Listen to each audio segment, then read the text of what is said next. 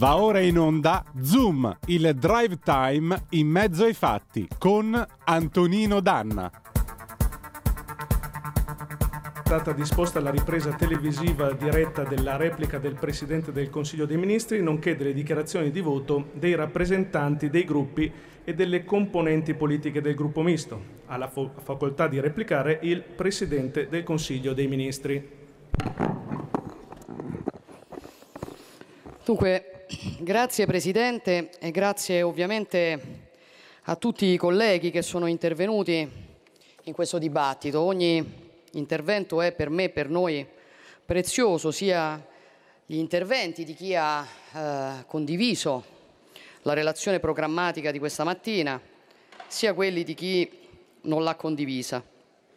Le, eh, gli interventi delle forze di maggioranza hanno ovviamente sottolineato una visione comune di governo, hanno ricordato il perché siamo qui, perché gli italiani ci hanno dato la loro fiducia.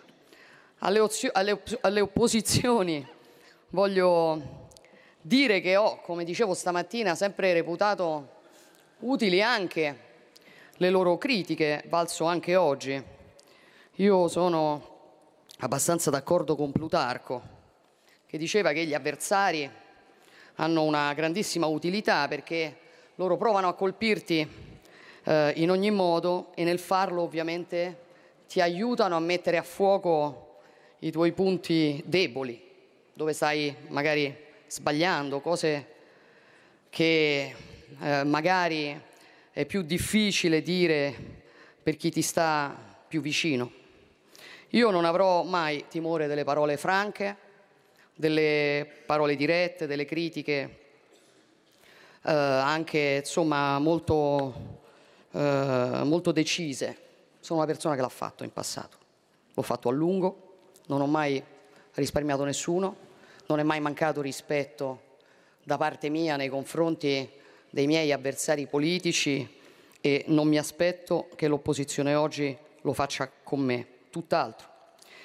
L'unica cosa che io chiedo, ed è un po', sono gli elementi sui quali un po' risponderò, è essere giudicata per quello che davvero dico, per quello che davvero penso, per quello che davvero ho fatto. Ci sono tante cose sulle quali mi piacerebbe rispondere, tante cose che mi piacerebbe dire, io ho parlato già stamattina moltissimo e non farò diciamo, una replica più lunga del mia, della mia relazione introduttiva. Mi limiterò a rispondere sulle questioni sulle quali penso che la lettura sia stata oggettivamente distorta o mistificata, o magari sono stata io che non sono stata brava a spiegarmi, o magari alcuni avevano scritto il loro intervento prima di sentire la relazione, alcune cose rimangono no, in qualche maniera inevase. Allora, che l'aiuta a ambire a diventare benestante. Questo è il tema. E questo si fa con il lavoro. Si fa mettendo le persone nella condizione di dare quello che hanno, di mostrare quello che valgono. Ma ovviamente, lungi dal considerare quelle persone, per questo parlavo di sconfitta oggi, come un problema. Sono le risposte che sono state date, a mio avviso, inadeguate il problema del quale abbiamo sempre parlato. Ho sentito dire che io vorrei le donne un passo dietro agli uomini. Mi guardi, onorevole Serracchiani, le sembra che io stia un passo dietro agli uomini?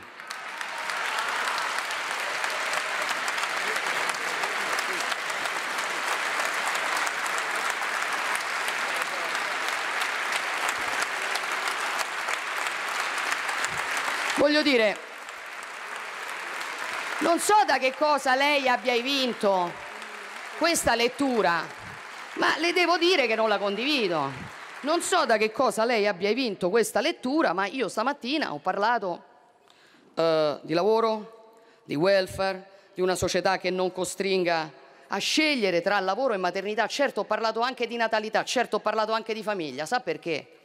Perché io considero sì una sconfitta che una donna debba rinunciare a lavorare per avere un bambino, ma considero altrettanto una sconfitta che una donna debba rinunciare ad avere un bambino per lavorare.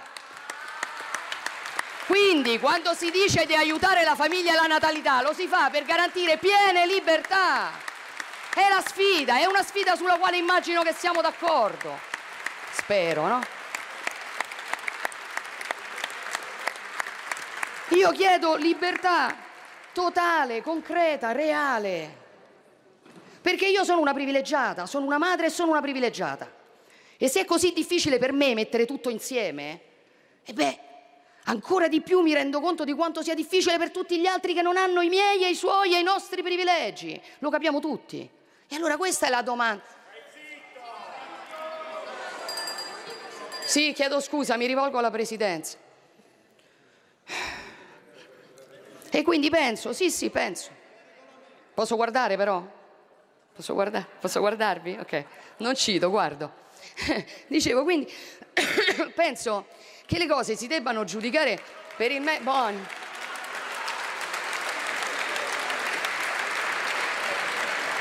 Che si debbano giudicare per il merito. Poi certo, magari abbiamo delle priorità diverse. Si è fatta polemica il Presidente, la Presidente, su questo abbiamo un'idea diversa. Io non ho mai considerato che la grandezza della libertà delle donne fosse potersi far chiamare capatrena. No, io ho pensato che fossero cose più concrete quelle sulle quali bisognava lavorare, per le quali bisognava battersi. Punti di vista, punti di vista, priorità. Ma non dubitate, non dubitate voi, non dubitino le donne italiane. Non hanno decisamente nulla da temere con questo governo. E, Presidente, vorrei dire all'opposizione che io sono convinta che in cuor loro non lo pensino neanche loro. Dopodiché si è parlato di mafia. Ci sono molte cose da fare su questo e sono contenta che sia un punto sul quale c'è stata molta condivisione. Eh, la criminalità mafiosa si combatte, ad esempio, e su tutto, dal mio punto di vista, colpendo i proventi dell'attività illecita, rendendo le risorse sottratte ai clan disponibili per scopi sociali e istituzionali. Oggi la frontiera del contrasto è, a mio avviso, principalmente questa, togliere ai clan e finalmente fare in modo che la villa del boss diventi una stazione dei carabinieri o una scuola materna. Oggi larga parte di quei beni non sono utilizzabili. Ci vogliamo lavorare insieme, spero che vorremmo lavorarci insieme, spero che si possa lavorare insieme nei prossimi giorni, ad esempio, parlando di cose concrete, per impedire che venga meno uno degli istituti che sono stati più efficaci contro la mafia, che è il carcere ostativo. Spero che su questo ci si voglia dare una mano, perché sono d'accordo.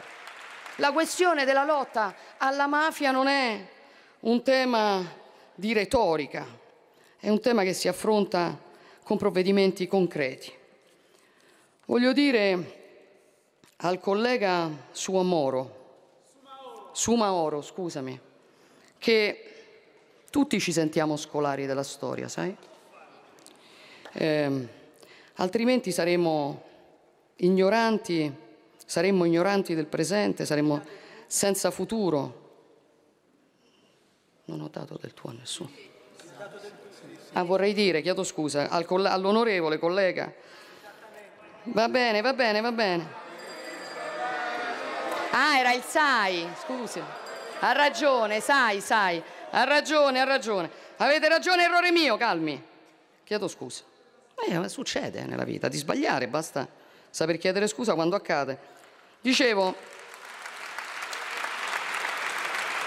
sono d'accordo con buona parte di quello che ho sentito dire dal collega. Il patriottismo non può non essere anche solidale perché il principio di solidarietà insieme al principio di sussidiarietà è un fondamento della nostra Costituzione. Eh, come stamattina dicevo che ritengo una vergogna tanti suicidi in carcere, ritengo una vergogna anche lo sfruttamento in nero dei migranti in agricoltura. Ci sentiamo impegnati a dare risposte su queste e forse il tema dell'immigrazione è esattamente questo Per anni ci è stato detto che l'immigrazione illegale di massa, non controllata da adeguati eh, flussi, eh, serviva perché gli immigrati eh, avrebbero fatto lavori che gli italiani eh, non volevano fare. Sarebbe stato un principio sbagliato. Io penso che se accogli qualcuno nella tua comunità, non lo accogli per essere un lavoratore di serie B, lo accogli per dargli la stessa vita che vuoi dare ai cittadini italiani. Così Giorgia Meloni, abbiamo trasmesso la replica, all'inizio della replica, una sintesi. Ora ridiamo la linea ad Antonino Danna, anzi gliela diamo per la prima volta. Amiche e amici miei, ma non dell'avventura, buonasera. Siete sulle magiche, magiche, magiche onde di Radio Libertà. Questo è Zoom, il drive time in mezzo ai fatti. Io sono Antonino Danna. Questa è la puntata di martedì 25 ottobre 2022. Voglio ringraziare il nostro condottiero Giulio Cesare Carnelli che così ha realizzato questa bella sintesi dell'intervento di replica della Presidente del Consiglio Giorgia Meloni eh, aggiungo solo alcune cose nel ricordarvi ovviamente di dare il sangue che in ospedale serve sempre e poi di eh, naturalmente occuparvi eh, di andare su radiolibertà.net, cliccare su Sostienici e poi abbonati per trovare le modalità per sentire questa radio un po' più vostra. Il dibattito è cominciato da una ventina di minuti circa, è cominciato tra l'altro con un certo ritardo, la Meloni ha parlato per una mezz'ora si è parlato anche del merito, ha detto un concetto che, eh, nel quale credo ci si possa riconoscere, livellare nel punto di arrivo è sbagliato, invece bisogna far partire tutti dallo stesso punto e poi ognuno arriverà chiaramente secondo le proprie capacità. Eh, uguaglianza e merito sono fratelli, l'uno non esclude l'altro, che è quello che invece lei ha mh, mm, sostenuto, o meglio, che ha rivolto come critica al centro-sinistra. Il destino delle persone si decide sulla base del proprio lavoro, non sulla base della famiglia. Qui si è eh, commossa, evidentemente ripensando anche alle squallide polemiche che si sono tenute nei giorni scorsi a proposito della sua figura, di suo padre, eh, della sua famiglia di provenienza. Il Sud va valorizzato ancora, la transizione digitale Naturalmente non si perderà il lavoro che è, stato finato, che è stato fatto finora, anche perché ci sono investite importanti risorse del PNRR. La flat tax esiste già per chi dice che sia una tassa ingiusta. Tra l'altro la tassa da 100.000 euro per i ricconi, eh, una volta da pagare per 15 anni, è stata introdotta dal PD. L'Europa, per quanto riguarda l'Europa, non ci sarà un, eh, non ci saranno giravolte. Andiamo adesso però a vedere chi è che sta per parlare adesso in diretta nell'emiciclo a Montecitorio. Grazie Presidente. Presidente Meloni, in democrazia chi vince le elezioni governa e voi avete vinto le elezioni e avete l'onere di governare. Matteo Richetti, Italia Viva. Una opposizione Perfetto. netta, molto determinata. Sentiamo un attimo Italia Viva ma altrettanto costruttiva nell'interesse del Paese. Credo che per l'ennesima volta anche lei debba fare un po' i conti con una prassi che ha caratterizzato qualche suo predecessore, anche il neocollega avvocato del popolo, che, che hanno dovuto fare i conti con una campagna elettorale nella quale costruire slogan legittimi, costruire una serie di impegni o di promesse nella migliore delle ipotesi poi quando ci si trova al governo si scontra con alcuni elementi che sono oggettivi, non dipendono né da lei né da me, e questi elementi sono gli impegni istituzionali, il senso delle istituzioni, il senso della realtà. E bisogna fare i conti con la verità. Non sono passati inosservati in un discorso, quello iniziale, che ha anche molti spunti, secondo me, interessanti, però alcune che non sono amnesie, perché lei è una Presidente troppo intelligente per avere amnesie su quota 41, sui 1000 euro promessi, sulla flat tax che è diventata una tassa piatta che però io oggi non ho ben capito, addirittura sul fatto che qualche suo collega di maggioranza sul finale della campagna elettorale si è lanciato nel raddoppio del reddito cittadinanza. Ecco, tutte queste cose non faranno parte ovviamente dell'azione di governo, ma fanno parte di quella dicotomia che anche lei si dovrà lasciare alle spalle. Io non voglio utilizzare i pochi minuti che ho a disposizione per fare polemica con lei, con la sua maggioranza, non parlo degli audio di Berlusconi, del labiale con la russa, della necessità che lei ha avuto di puntualizzare il fatto che non è ricattabile dai suoi alleati, in parte anche apprezzabile, però siccome ha richiamato a interventi franchi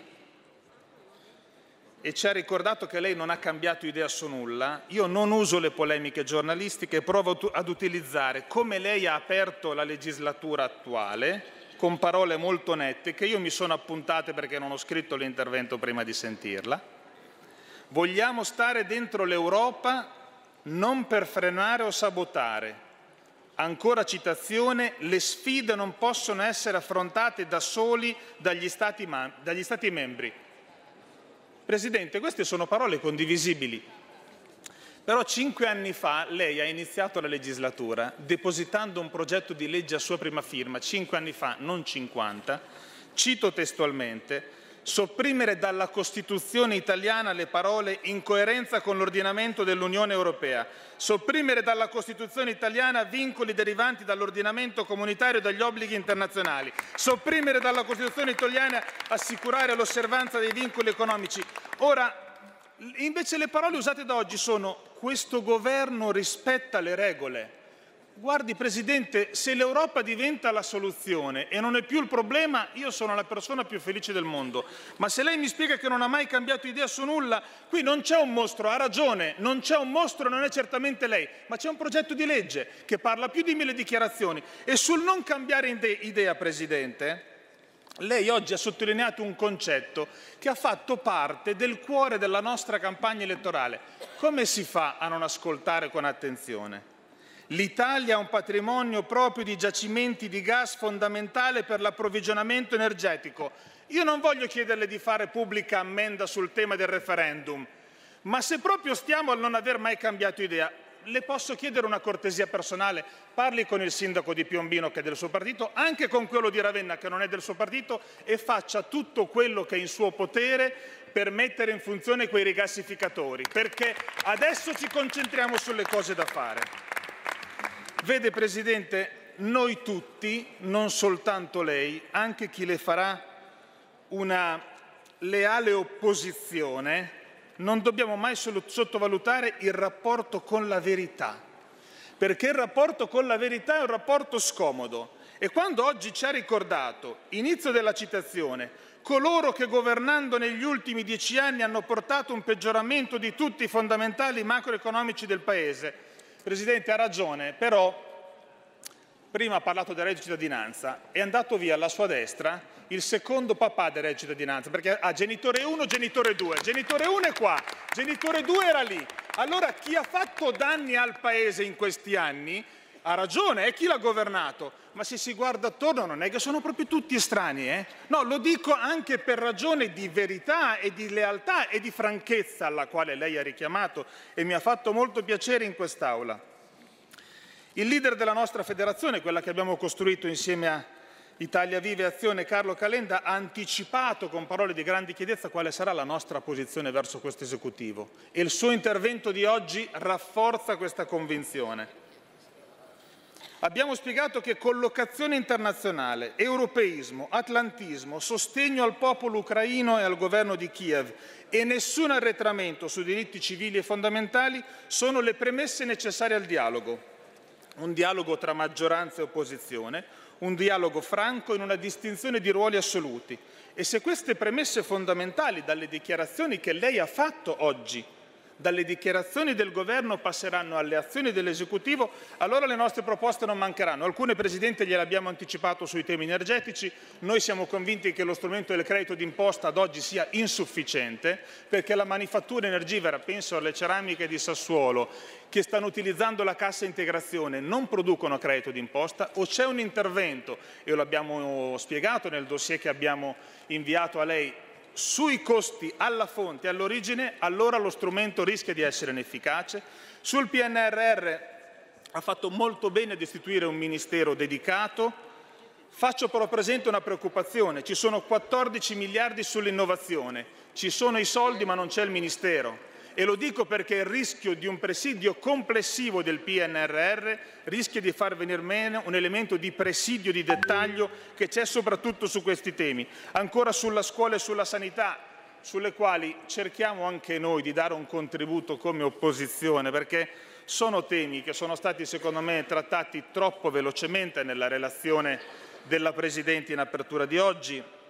Questo dibattito ideologico molto interessante su merito e contrasto alle disuguaglianze, io penso non abbia né capo né coda. Il contrasto alle disuguaglianze è previsto all'articolo 3 della Costituzione, rimuove le cause di partenza per cui tutti vanno messi nelle medesime condizioni, non sovrapponiamolo al tema del merito che non c'entra, piuttosto facciamo chiarezza su un concetto, ne parleremo in altre occasioni, di differenza tra disuguaglianza ed egualitarismo, che sono due concetti molto differenti. Però, Presidente, non possiamo distogliere l'attenzione mentre facciamo questo confronto da elementi che sono il rafforzamento della proposta formativa, il tempo pieno che è ancora insufficiente in questo Paese, un piano di asili nido per il mezzogiorno, c'è la Ministra Carfagna tra i banchi del nostro gruppo e tutto quello che va assolutamente realizzato sul piano della scuola. Sulla sanità lei ha fatto un passaggio importante sul tema di ciò che hanno passato le nostre strutture sanitarie nel contrasto alla pandemia, ma non dimentichiamoci che siamo nel mezzo di una riforma della medicina territoriale che non può essere solo un po'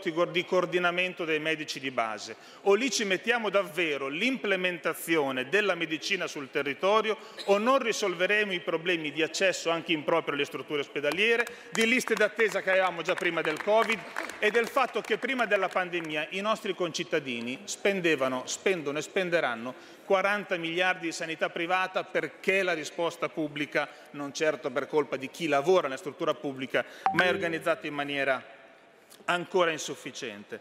E allora, Presidente, in conclusione, la nostra posizione è molto netta. Se guarderete in faccia la realtà, se guarderete mostrando l'attenzione a quelle a quei problemi che arrivano più nella carne viva dei cittadini. Allora troveremo... Insomma, Richetti per Italia Viva che dice sostanzialmente sì, va bene, ma saremo pronti a sostenere dei provvedimenti che siano il più possibile vicini alla gente vicini alle necessità della gente. Un dibattito che per il momento sembra essere abbastanza posso dirlo, abbastanza a base di fuffa, soprattutto sulla...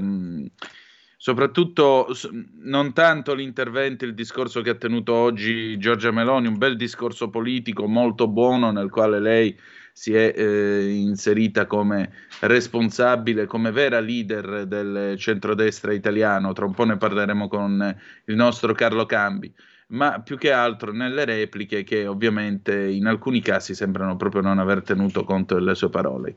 Vediamo chi sta parlando adesso. Chi è Giulio Cesare? Nelle urne il 25. Alessandro Cattaneo, Forza Italia. Negli ultimi Perfetto. 14 anni non eravamo più abituati. Nasce un governo scelto dai cittadini che hanno indicato chiaramente questa maggioranza e queste forze politiche alla guida del Paese nasce un governo di centrodestra, una realtà che qualcuno pensava superata, si è molto dibattuto anche nel corso di questa campagna elettorale, e invece ha incontrato ancora una volta il centrodestra consenso e legittimazione democratica, confermando la bontà della propria natura e della propria proposta politica. Quel centrodestra nato da un'intuizione di Silvio Berlusconi nel 1994. E ora come allora il governo oggi si trova con una coalizione unita, coesa, leale, lo voglio dire con chiarezza per sgombrare il campo da qualsiasi equivoco, polemiche che sono state fatte da altri. Un governo in cui stiamo dentro convintamente, che avrà il nostro appoggio leale e che è anche bene dire che non esiste senza Forza Italia, è vero, non esiste nei numeri, ma a noi interessa ancora di più che non esista per i valori che portiamo dentro, di cui siamo portatori da oltre 25 anni di storia, valori moderati, garantisti, europeisti e liberali. E a guidare questo governo ne siamo orgogliosi, abbiamo un presidente capace, una leader che si è affermata nel proprio partito e nel Paese, una donna, una donna all'altezza del ruolo. Buon lavoro Presidente Meloni. D'altra parte per Forza Italia non è una novità promuovere donne capaci nei ruoli apicali delle istituzioni. Voglio ricordare che un ministro di questo governo, il ministro Casellati, è stata la prima donna ad assumere il ruolo di grande responsabilità come Presidente del Senato nella passata legislatura. Oggi, insomma, oggi possiamo riconoscere davvero che il popolo e il Parlamento tornano finalmente centrali nella vita istituzionale del Paese. Possiamo riconoscere che il centrodestra governa e merita di guidare il Paese in un momento storico complesso e sfidante. Possiamo anche riconoscere, a differenza di qualcuno che ha voluto fare a sinistra polemiche strane, che la democrazia non è in pericolo. Oggi al contrario viviamo in quest'Aula il momento più alto della, e solenne di rappresentanza democratica, così come sancito dalla Costituzione. Il voto però ci ha dato anche alcuni messaggi importanti. 16 milioni di italiani non sono andati a votare ed è nostra responsabilità domandarci perché non hanno più fiducia nella politica. Noi crediamo che questo sia anche dovuto ai danni fatti dall'antipolitica, dell'uno vale uno, di una stagione di veleni, di odio, di conflitto sociale che speriamo aver messo alle spalle. Ma Forza Italia anche in quegli anni difficili si è sempre battuta per essere il partito della speranza, il partito che ha provato a mettere al centro la buona politica. E oggi la partenza di questo governo mi sembra chiaro rappresenti anche questo. Torna la buona politica. Ma che cos'è la buona politica, cari colleghi? Vuol dire quel pragmatismo che oggi abbiamo sentito di dare con urgenza, con senso di responsabilità, risposta ai nostri cittadini, vuol dire riaffermare merito e competenza, vuol dire che il tempo dell'incompetenza e dell'improvvisazione ce lo siamo lasciato alle spalle e la buona politica oggi afferma altri valori, merito, competenza e preparazione. E Forza Italia porta dentro la testa alta questi valori. C'è chi te la racconta sbagliata e chi te la racconta male. C'è chi te la racconta tagliata e chi te la racconta al contrario e chi non te la racconta affatto. QDS te la racconta giusta. Ogni giorno la tua terra, il suo presente, le sue attese, la sua volontà di rinascita. Leggi, abbonati, scegli il quotidiano di Sicilia. L'informazione giusta per crescere insieme.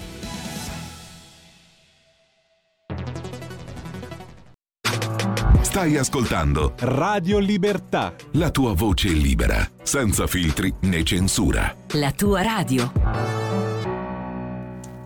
Zoom speciale, tutta la fiducia minuto per minuto. Ridiamo subito la linea ad Antonino Danna, ma siamo prontissimi a intervenire, a segnalare quando interverranno i gruppi di Lega, eh, Movimento 5 Stelle e PD. Grazie condottiero, mio condottiero. Allora, siete sempre sulle magiche, magiche, magiche onde di Radio Libertà. Apriamo i telefoni 026620 3529. Vorrei sentire come vi è sembrato il discorso di stamattina di Giorgia Meloni. 346 642 7756. Sta parlando in questo momento Alessandro Cattaneo di Forza Italia, nasce ancora una volta un governo di centrodestra, da un'intuizione lui rivendica di eh, Forza Italia, tra l'altro per chi non ci sta seguendo sul canale 252 del digitale terrestre con la radiovisione, alla sua sinistra c'è Marta Fascina, la non moglie di Berlusconi. Inoltre, quello che viene sottolineato da eh, Cattaneo è questo: Forza Italia ovviamente appoggerà il governo, ma ha ricordato che i suoi voti e il suo ruolo sono essenziali per tenere in piedi l'esecutivo che viene al mondo quest'oggi, mh, perché, o meglio, in parte quest'oggi, perché domani sarà necessaria la eh, fiducia in quel di Palazzo Madama al Senato. Stamattina il discorso è stato molto bello, molto vibrante. E, mm, non so se molti di voi l'abbiano seguito per televisione. Io l'ho seguito e naturalmente ho visto, ho visto la politica, ho visto la fine di questa seconda repubblica, ho visto la fine di tutta quella transizione infinita che abbiamo avuto dal 1992 in avanti. Giorgia Meloni ha fatto un discorso politico, programmatico, ha parlato di azioni concrete da fare, ha parlato di semipresidenzialismo alla francese, di autonomia differenziata, Ha parlato di sanità con la fine dell'era del Green Pass, con la fine della vaccinazione surrettiziamente obbligatoria, ha parlato anche dell'istituzione di una commissione d'inchiesta, ha indirettamente parlato del dottor De Donno, del dottor Giuseppe De Donno, che lei peraltro ha sostenuto, apertis verbis, eh, quando ha ricordato che i tecnici dovevano essere ascoltati e non quelli che stendevano tutta una serie di documenti eh, e di direttive chiusi dentro qualche stanza e qualcuno invece faceva affari con le mascherine.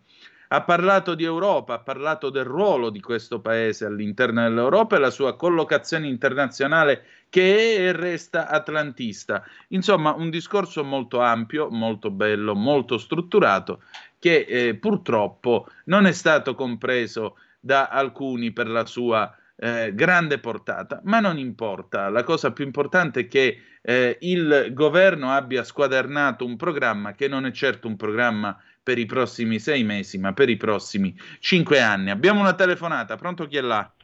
Ciao, sono Mauro di Reggio Antonio. Ciao, Ciao. Vedi, io il discorso l'ho sentito e non, so, non ci trovo niente da eccepire perché ha toccato tutti quelli che sono stati mali provocati negli ultimi undici anni dalla, dal Partito Democratico, andiamo più indietro con un discorso di moneta sovrana o meno, che non è stato toccato ma esiste, e di questa Europa che non può andare bene. Vedi, al di là di tutto, finalmente la politica si è riaffacciata dopo tantissimi anni su questo Parlamento qua. Al di là del fatto che il Senato è un po' ballerino, perché sono 115. Sì. Calcolato, è calcolato che eh, il Presidente non vota, Berlusconi non ci sarà spesso, cominciamo a ballare. Però a parte questo, io però ti dico una cosa, secondo me però c'è una cosa che è un male degli italiani, che ci siamo trascinati tutti addosso ed è la discrasia del tempo, perché la mia paura è che purtroppo, anche se adesso ci sarebbe il modo di farlo, questo governo qua doveva esserci due anni fa, perché per me adesso sta cominciando a diventare troppo tardi. Non vorrei che siamo arrivati fuori tempo. Ciao. Ciao, e purtroppo, sai, quando al, al, popolo è stata data parola il 25 di settembre di quest'anno dal Presidente della Repubblica, per cui eh, questo è quello che ci troviamo. È inutile che stiamo a dire dovevamo farlo prima, dovevamo farlo dopo. Questa è la realtà, questo è il tavolo su cui stiamo giocando e su cui, gioca, eh, su cui si gioca la credibilità di questa maggioranza, la sua forza. Giorgia Meloni è stata molto chiara, io nella mia vita ci ho sempre provato, non sono una che indietreggerà e se non indietreggia lei, non indietreggerà anche l'esecutivo, poco ma sicuro.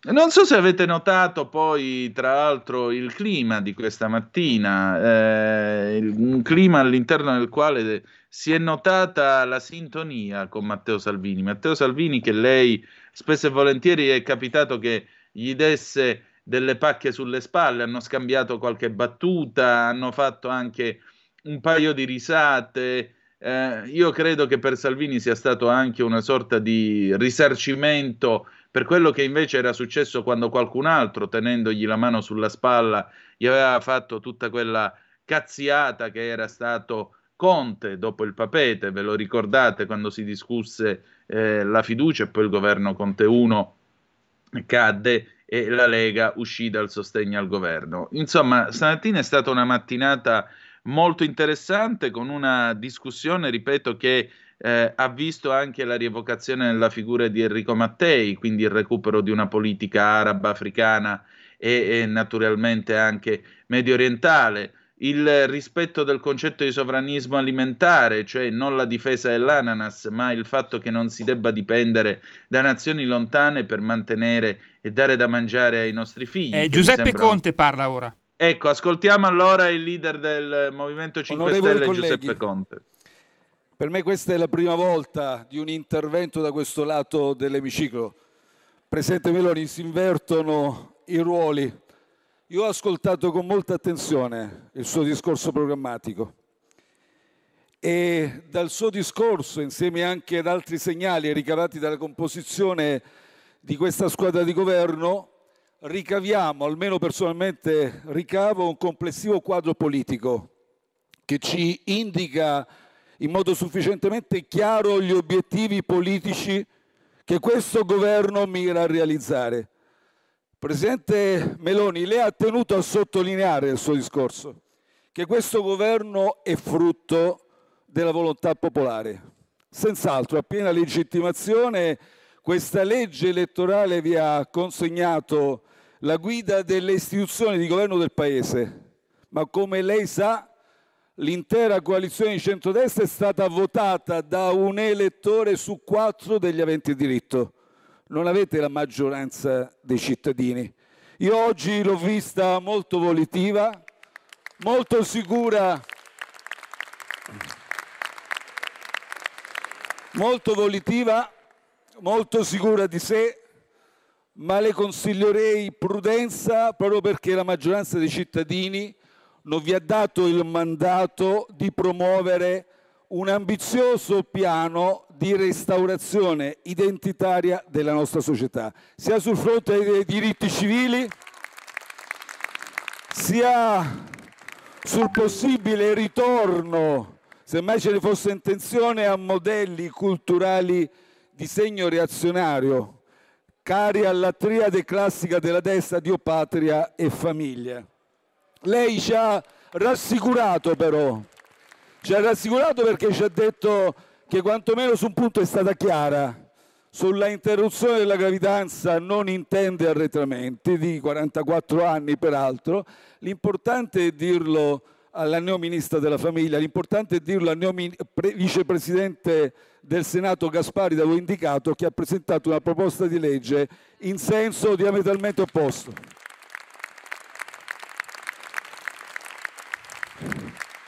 Le devo confessare, sono rimasto sorpreso dal suo discorso programmatico.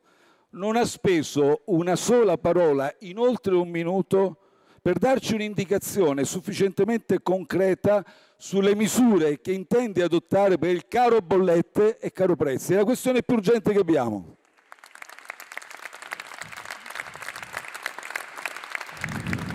Nulla di nulla non ci ha detto nulla sugli extra profitti, non ci ha detto se li vuole riscrivere, chi vuole colpire, non ci ha detto nulla dello scostamento di bilancio. E prima o poi dovrete decidere quando ce lo farà sapere. L'unica certezza che emerge dal suo discorso, Presidente Meloni, è che ci ha restituito la rivendicata continuità con il governo Draghi. Eh, lei sorride, sorride, sorride.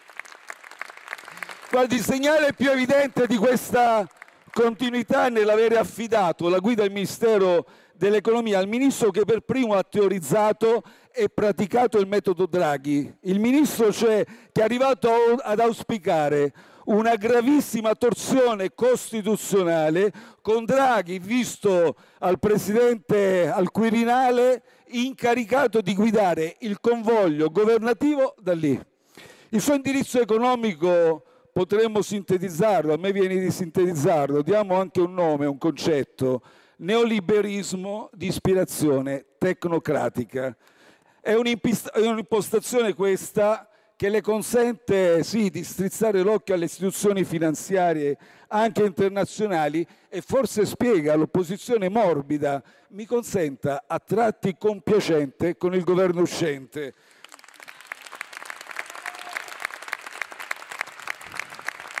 Viene un dubbio, ma non è che alla fine l'agenda Draghi, Presidente Meloni, la vuole scrivere lei?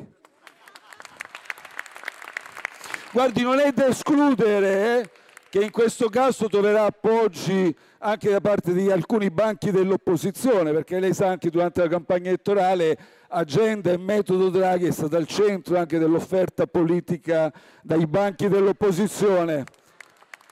Ma questa impostazione a noi preoccupa molto perché la conosciamo già, nasconde un'idea del mondo in cui al di là della vota retorica i mercati vengono prima dei diritti, in cui la finanza poi si ritrova a dettare legge anche su urgenze di famiglie e imprese, ma soprattutto ci preoccupa perché ovunque questo modello è stato perseguito in giro per il mondo, si è rivelato un formidabile acceleratore di diseguaglianze in cui chi rimane indietro è destinato a soccombere. E anche la scelta di affidare la guida del Ministero della Difesa a chi sino al giorno prima rappresentava gli interessi dell'industria e del settore è una scelta che conferma una sicura corsa al riarmo che lei sta facendo perché non ne parla, in totale continuità con il governo uscente. Guardi, il Movimento 5 Stelle ha già arginato questa corsa, continuerà a farlo fermamente. Noi siamo, siamo convinti che il conflitto russo-ucraino non possa costituire l'occasione per nuovi straordinari investimenti nel campo militare a favore delle nostre industrie belliche, noi abbiamo un disperato bisogno di investire nell'istruzione, nella scuola, nella sanità da lei non menzionata e nella ricerca da lei non menzionata. La crisi in terra ucraina necessita di una strategia diversa da quelle pulsioni belliciste, da quelle infatuazioni interventiste che caratterizzano anche in particolare il suo partito politico. Lei non ha mai accennato, guardi, in oltre un'ora di discorso all'unica nostra via d'uscita, pace. Le ricorda qualcosa?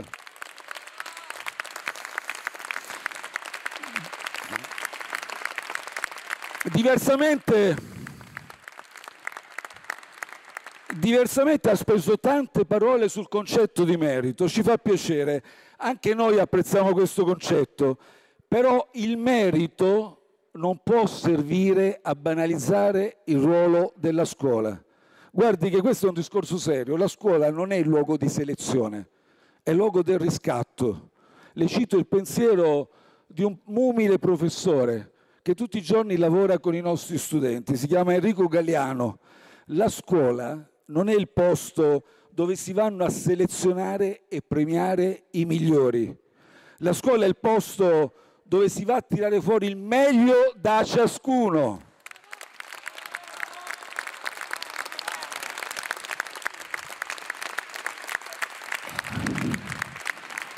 Noi, noi non lasceremo che gli italiani siano presi in giro. La vostra concezione della meritocrazia finisce per premiare i soliti noti a partire dalla classe politica. E sì, perché ben 11 membri di questo governo, a partire da lei, Presidente Meloni, hanno fatto parte pure dell'ultimo governo Berlusconi, 11 anni fa. Sulla vostra concezione del merito nel campo energetico abbiamo capito subito che cosa intendete. Lei è stata chiara. Volete premiare chi intende il nostro mare come il paradiso delle trivellazioni. Per noi invece il nostro mare è la risorsa più preziosa che ci consente di sopravvivere e dobbiamo tutelare gli ecosistemi marini. Quando, quanto alla flat tax, nella babele di confuse proposte che avete presentato in campagna elettorale, oggi si è capito ancora ben poco, solo del regime forfettario a 65 e dell'estensione a 100.000. Di fatto mi sembra che oggi si è consumato l'inganno, rinunciate a una flat tax, a una tassa piatta. Io dico la verità, se così meglio, perché alla fine si prospettava solo un vantaggio dei più ricchi e nulla per i più poveri.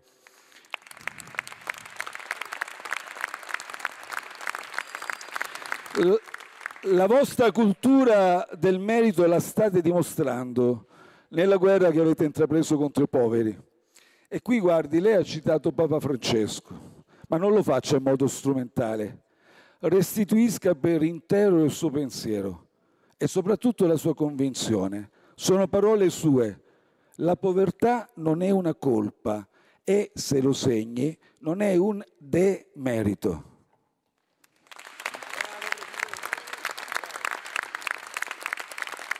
In campagna elettorale avete dimostrato di essere forti con i deboli, vi siete precipitati in tv per denunciare il caso di qualche furbetto del reddito. Noi siamo i primi a denunciare le truffe, però perché non dite che quelle sul reddito di cittadinanza non raggiungono l'1%?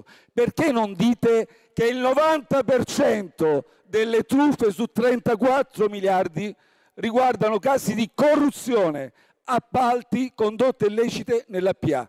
Perché non vi indignate su questo?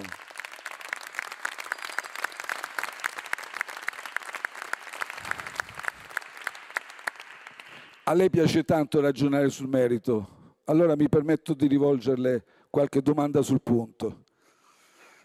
Un giovane merita di lavorare tutto il giorno per 3-4 euro all'ora? Ecco, vedete che Conte sta tirando fuori tutto il classico repertorio del Movimento 5 Stelle uno che dice che la scuola non è il luogo della selezione, e allora a che cosa serve se non dobbiamo preparare le persone, valorizzarle, spingerle al meglio? Questo me lo sto chiedendo. No alle trivelle perché bisogna tutelare la ricchezza biologica dei fondali. Eh, quindi se volete pagate la bolletta del gas molto più cara e crepate di freddo poi abbiamo ancora, secondo lui, confusione sulla flat tax e populismo un tanto al chilo, specialmente per quanto riguarda la guerra contro i poveri, perché per lui, a suo dire, le truffe sul reddito di cittadinanza sono pari soltanto all'1%. Evidentemente noi viviamo in un'altra dimensione. Chiudi, prego Giulio Cesare. Merita di essere messo alla gogna da chi guadagna in quest'aula 500 euro al giorno? Lei non ha speso una parola per il precariato, siamo oltre 3, mi- 3 milioni di lavoratori precari, è un record. Non ha detto nulla su 4 milioni e 300 mila lavoratori che hanno buste paga da fame. Presidente Meloni, io concludo. Noi siamo pronti, le rubo qui uno slogan della sua campagna elettorale. Noi siamo pronti a denunciare le vostre incongruenze, le vostre inadeguatezze. La nostra opposizione qui in Parlamento e anche nel Paese non raggiungerà mai, signora Presidente, qui la voglio rassicurare, i livelli di compostezza a cui lei ci ha abituato durante la pandemia. Lei ne ha parlato, lei ne ha parlato della pandemia, ne ha parlato però ha taciuto di riferire che mentre, ritorno alla sua metafora, la nave Italia affrontava questa tempesta, incredibile tempesta, lei disseminava continui scogli per eh, farci cadere in fallo. E poi lei che tiene tanto alla sua coerenza, Presidente Meloni, non menta agli italiani, dica la verità. Al Parlamento europeo voi non avete votato il Next Generation EU.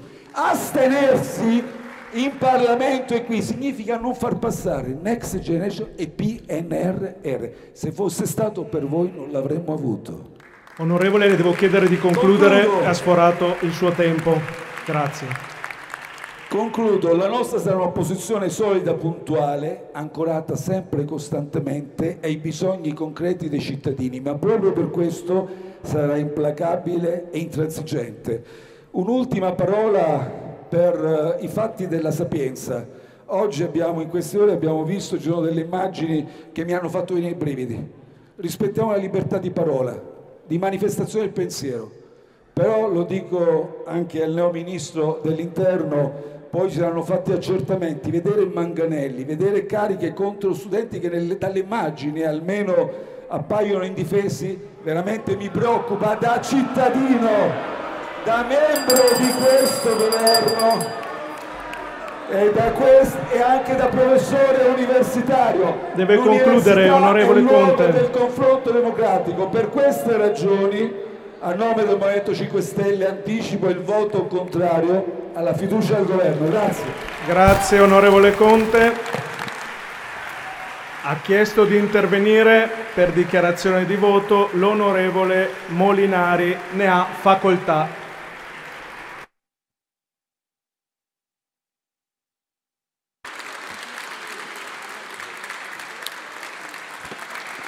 Grazie. Grazie Presidente. Prima di tutto, Presidente Fontana, mi permetta di esprimerle a nome del gruppo della Lega la massima solidarietà per gli immondi attacchi che lei e la sua famiglia avete subito dopo la sua elezione a Presidente della Camera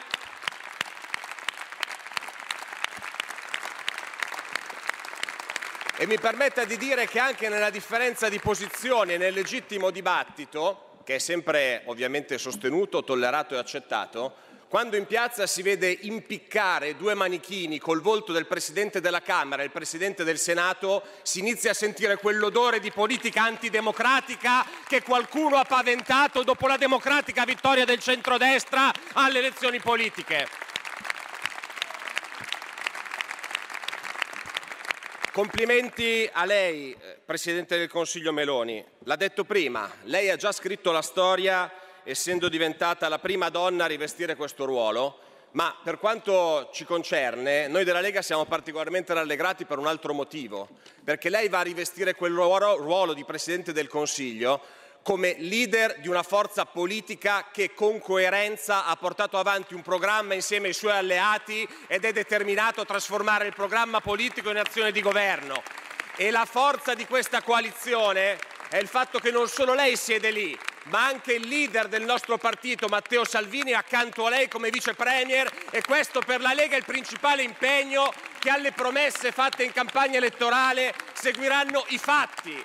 È un vincolo di sincerità e lealtà verso il popolo italiano e verso gli elettori. E questo è anche il messaggio più importante che possiamo dare per riavvicinare alla politica quei troppi cittadini che da tempo decidono di non votare, vittime anche di un'antipolitica che ha fatto danni enormi in questo Paese, che ha delegittimato le istituzioni democratiche, che ha delegittimato quest'Aula, che ha allontanato i cittadini dalla partecipazione pubblica, ma diciamolo, i cittadini sono stati anche allontanati da alcune alchimie nate in questo palazzo, governi tecnici, governi di compromesso al ribasso, finalmente abbiamo un governo con un indirizzo chiaro che saprà rispondere in maniera chiara alle esigenze dei cittadini. E oltre a questo noi dobbiamo lavorare su un altro fronte per riavvicinare i cittadini alla politica, perché l'antipolitica non ha delegittimato solo quest'Aula, non ha delegittimato solo il governo, ha delegittimato tutti i livelli della presenza dello Stato nel nostro Paese. E quindi se per anni altri hanno individuato chi si impegna nel pubblico, nell'amministrazione locale, quasi come qualcuno che deve essere sospettato di qualcosa. Noi della Lega vogliamo ringraziare le migliaia di uomini e donne che ogni giorno lavorano sui territori come sindaci, assessori, consiglieri comunali, amministratori provinciali, tutte quelle persone che dedicano il loro tempo alla loro comunità e proprio da lì noi dovremo ripartire per far tornare le persone a partecipare alla vita pubblica, partecipando dall'impegno nel proprio comune, nel proprio territorio e per farlo dobbiamo fare in modo che entrare in un'amministrazione comunale non sia più qualcosa che è vissuto con terrore perché si rischia l'avviso di garanzia o la Corte dei Conti, ma che sia qualcosa dove le persone migliori possono esprimere il loro impegno verso gli altri facendo qualcosa per il proprio territorio. Il gap di rappresentanza non è stato creato solo dall'antipolitica e dalla politica contro i comuni, ma è stato creato anche dal fatto che questo, questa è la prima legislatura che parte con un'aula che vede solo 400 deputati, l'hanno scelto i cittadini, è stato un referendum democratico, ma questo crea chiaramente una mancanza di rappresentanza dei territori. Ecco, signor Presidente del Consiglio, dal nostro punto di vista c'è una strada sola da seguire per recuperare questo gap che è quello di portare avanti il percorso di autonomia differenziata avviato da tante regioni e legittimato in Lombardia e Veneto con un referendum popolare. Più potere alle regioni e più capacità decisionale per i territori servirà anche a compensare il fatto che alcuni territori in quest'Aula non avranno più voce per colpa dell'antipolitica e delle scelte che sono state fatte in questi anni.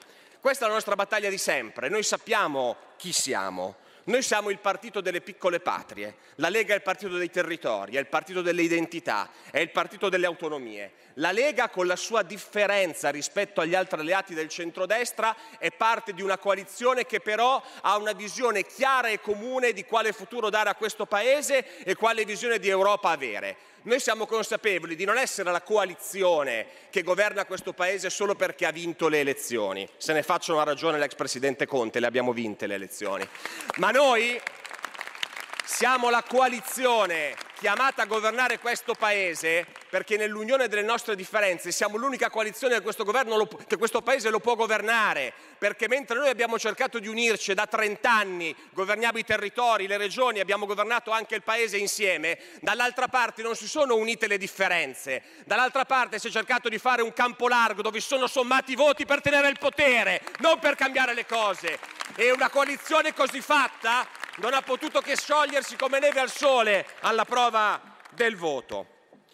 E abbiamo visto questo atteggiamento, figlio di una mancanza di visione comune, anche nella campagna che è stata fatta dall'altra parte. Una campagna che è stata basata non sulla proposta, ma sulla critica, sull'odio e sull'attacco al centrodestra. Abbiamo sentito parlare di pericolo delle destre, abbiamo appena sentito da parte del Presidente Conte un intervento che è rivolto ai follower su Facebook del Movimento 5 Stelle e che non ha nessuna attinenza con quanto abbiamo detto in quest'Aula. Abbiamo ascoltato un dibattito surreale su quanto questo governo sarebbe stato atlantista ed europeista.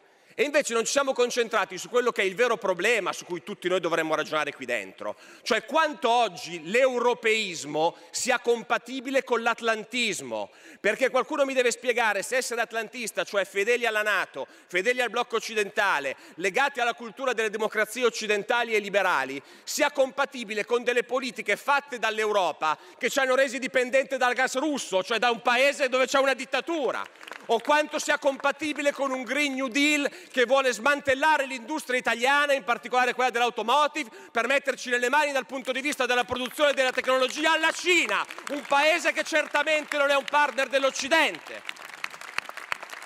O quanto sia compatibile una politica agricola che col Farm to Fork ci sta dicendo che non dobbiamo più produrre nel nostro paese per essere dipendenti da altri, in primis da quei paesi dove non si rispettano i diritti umani, i diritti sociali e i valori democratici che l'atlantismo ci impone di rispettare.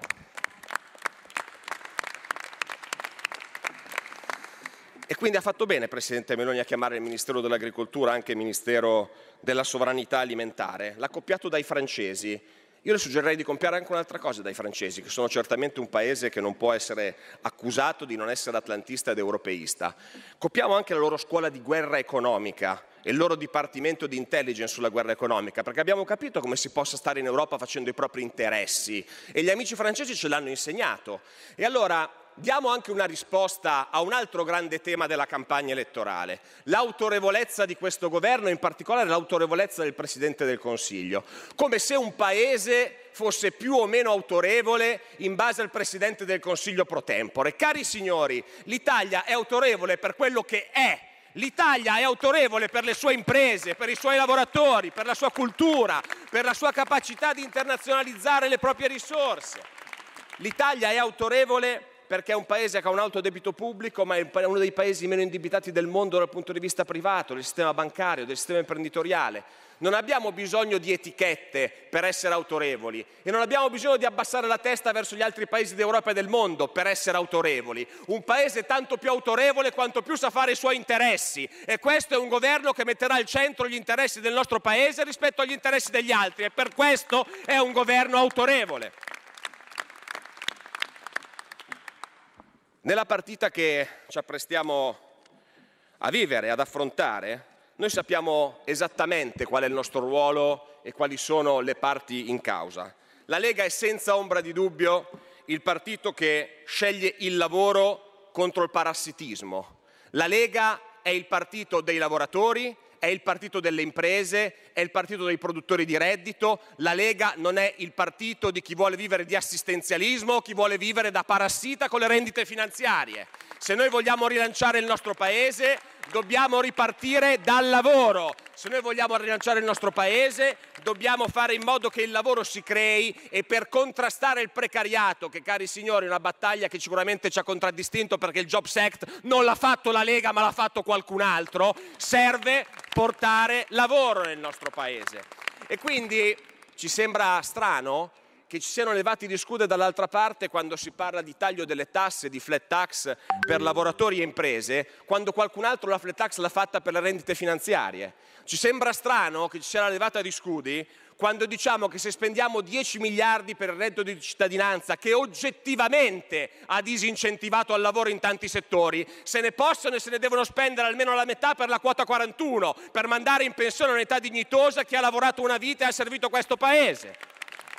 Non abbiamo dubbi come Lega a sapere che la strada giusta per governare questo Paese è avvicinare le decisioni e il potere democratico ai territori, valorizzando i comuni e le regioni, mentre dall'altra parte abbiamo avuto chi in questi anni non solo è stato centralista, ma addirittura ha tifato per la tecnocrazia e per il vincolo esterno. Noi siamo dall'altra parte, noi siamo perché le decisioni e il potere politico siano sempre più vicini ai territori. E abbiamo anche un'idea chiara, e chiudo Presidente, su quello che deve essere il rapporto in merito all'immigrazione. Noi non siamo contro l'immigrazione, noi vogliamo l'immigrazione regolare. Noi pensiamo che un governo degno di questo nome abbia il compito, prima di tutto, di rispondere a quei precari di cui si parlava prima, abbia il compito, prima di tutto, di garantire la piena occupazione dei giovani italiani e abbia il compito, soprattutto, di far venire nel nostro paese lavoratori stranieri che un lavoro lo possono avere, perché diversamente non si aiutano gli immigrati, si aiutano le mafie e i caporali a sfruttare della povera gente. E noi sappiamo esattamente da che parte dobbiamo stare, contro le mafie mafie, contro i caporali, contro i trafficanti di uomo e a favore del lavoro. Concluda. Chiudo, Presidente. Due spunti su prospettive per cambiare davvero questo Paese. Ci sono le contingenze che conosciamo, ma se noi vogliamo dare un volto nuovo all'Italia e pensare ai prossimi dieci anni, ci sono due asset, asset su cui investire che non danno risultato immediato, ma lo daranno, e sono l'istruzione e la sanità pubblica la civiltà di un paese si capisce dal grado di cultura e di istruzione dei suoi cittadini per comprendere il mondo intorno a loro e soprattutto per potersi emancipare dalle condizioni sociali più difficili e si, capisce dal livello di assistenza sociale ed economica e sanitaria che questo paese dà. Il Covid ci ha fatto vedere che abbiamo gravi lacune in questo campo, figlie di dieci anni di tagli sulla sanità. Dobbiamo invertire rotta. Presidente, se lei farà queste cose e seguirà questo percorso politico, avrà nella Lega una importante colonna su cui basare la propria azione di governo. Lei avrà in noi un pungolo che quotidianamente solleciterà il governo per fare di più e fare meglio, un pungolo attento. Lei avrà un partito, la Lega, che sarà controllore del fatto che questa maggioranza e questo governo rispetti il mandato elettorale avuto dai cittadini, ma soprattutto, Presidente Meloni, lei nella Lega avrà un alleato leale e per questo la Lega le voterà la fiducia. Stai ascoltando Radio Libertà, la tua voce libera, senza filtri né censure, la tua radio. Radio Libertà, subito la linea ad Antonino e eh, Carlo Cambi, sta parlando Enrico Letta, quindi fra poco eh, andremo a sentirlo. Grazie condottiero, mio condottiero. Carlo, allora, le tue impressioni. Le tue impressioni. Allora, la mia impressione è che la, la, Meloni abbia fatto un discorso di altissimo profilo, eh, devo dire anche emozionante per molti versi. Potrei anche quasi montarmi la testa dicendo che ci ha un po' copiato. Ti ricorderai, Tonino? Come no? Tutti i ragionamenti che abbiamo fatto sulla necessità di sviluppare il Sud, perché Come no? il Sud sta, non ce la fa, tutti i ragionamenti che abbiamo fatto su quale linea economica è quella vincente. Cioè la politica araba e mediterranea. Mattei. Mediterranea, eh, sulla necessità di difendere le vocazionalità dei territori, sulla straordinaria, devo dire, sintonia che, che lei ha con mm. i ceti produttivi nel momento in cui dice io non voglio cercare risorse, ma voglio liberare risorse perché tutta la politica fiscale che lei ha disegnato, ancorché nell'arco di una legislatura, certo non ci possiamo aspettare che da domani ci sia la rivoluzione fiscale, anche perché non ce lo possiamo oggettivamente permettere, però se io dovessi risolvere in uno slogan è lei punto sull'impresa Italia alla quale voglio eh, liberare risorse perché si torni ad essere grande, grande complessivamente nel, nella sé. L'altra cosa interessantissima, ma anche questa sembra che ci abbia copiato perché più di una volta l'abbiamo detto sia con te che con ehm, il cardinale Cainarca che ci benedice dall'alto, eh, che c'è una coesistenza necessaria e possibile tra federalismo e presidenzialismo, perché questo è l'assetto di una democrazia moderna, e mi pare che la Meloni abbia giganteggiato. Il dibattito parlamentare spiega perché lei abbia preso il 26% dei voti. Certo, io... Il resto è, il resto è niente. O Posso dire che...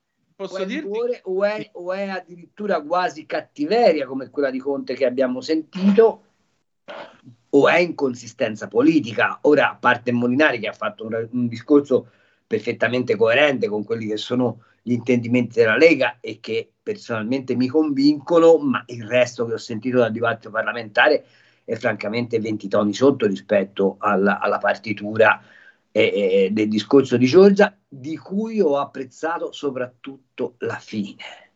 Sì.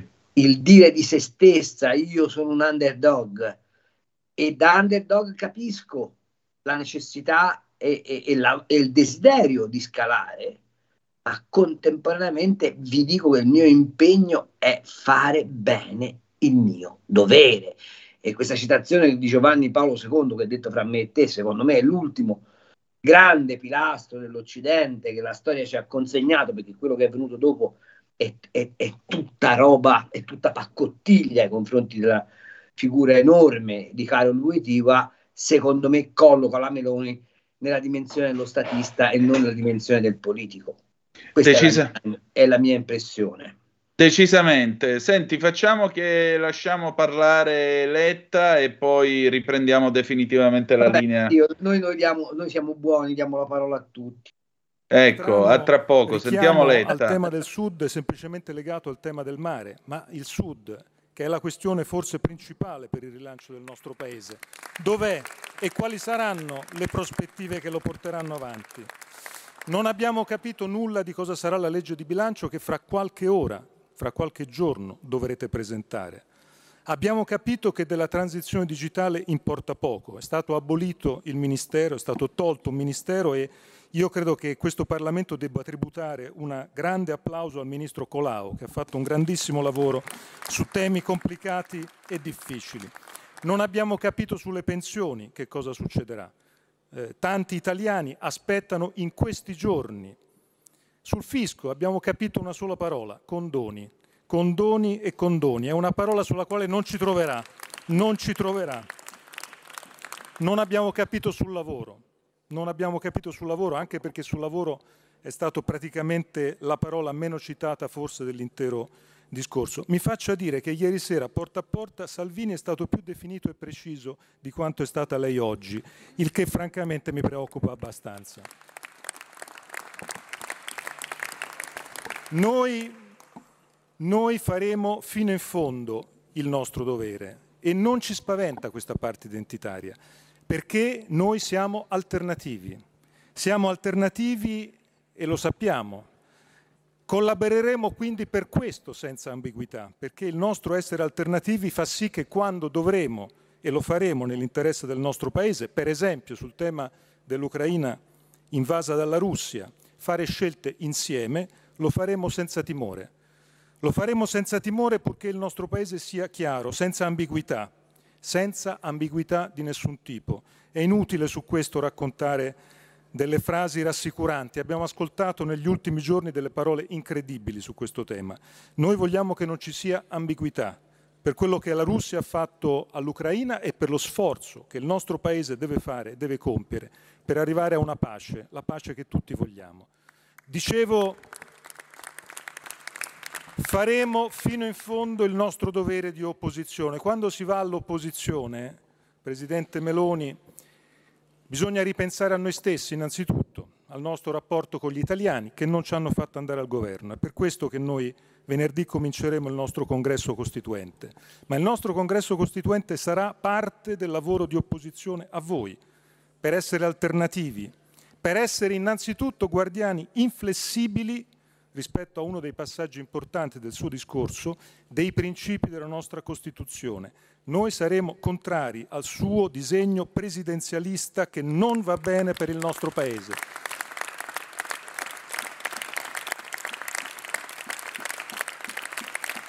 Così come siamo alternativi, ci consideriamo alternativi sulle parole che lei ha detto, o meglio che non ha detto, sul tema della transizione ecologica e dell'ambiente, un altro dei punti meno toccati. Mi faccia dire che la delusione più grande è ascoltare che come perno del suo discorso ambientalista c'è stata la frase non c'è ecologista più convinto di un conservatore. No, mi faccia dire, non è così. Bolsonaro è un conservatore, non è ecologista. Trump è un conservatore, non è ecologista. I polacchi del partito del PIS sono conservatori, non sono ecologisti.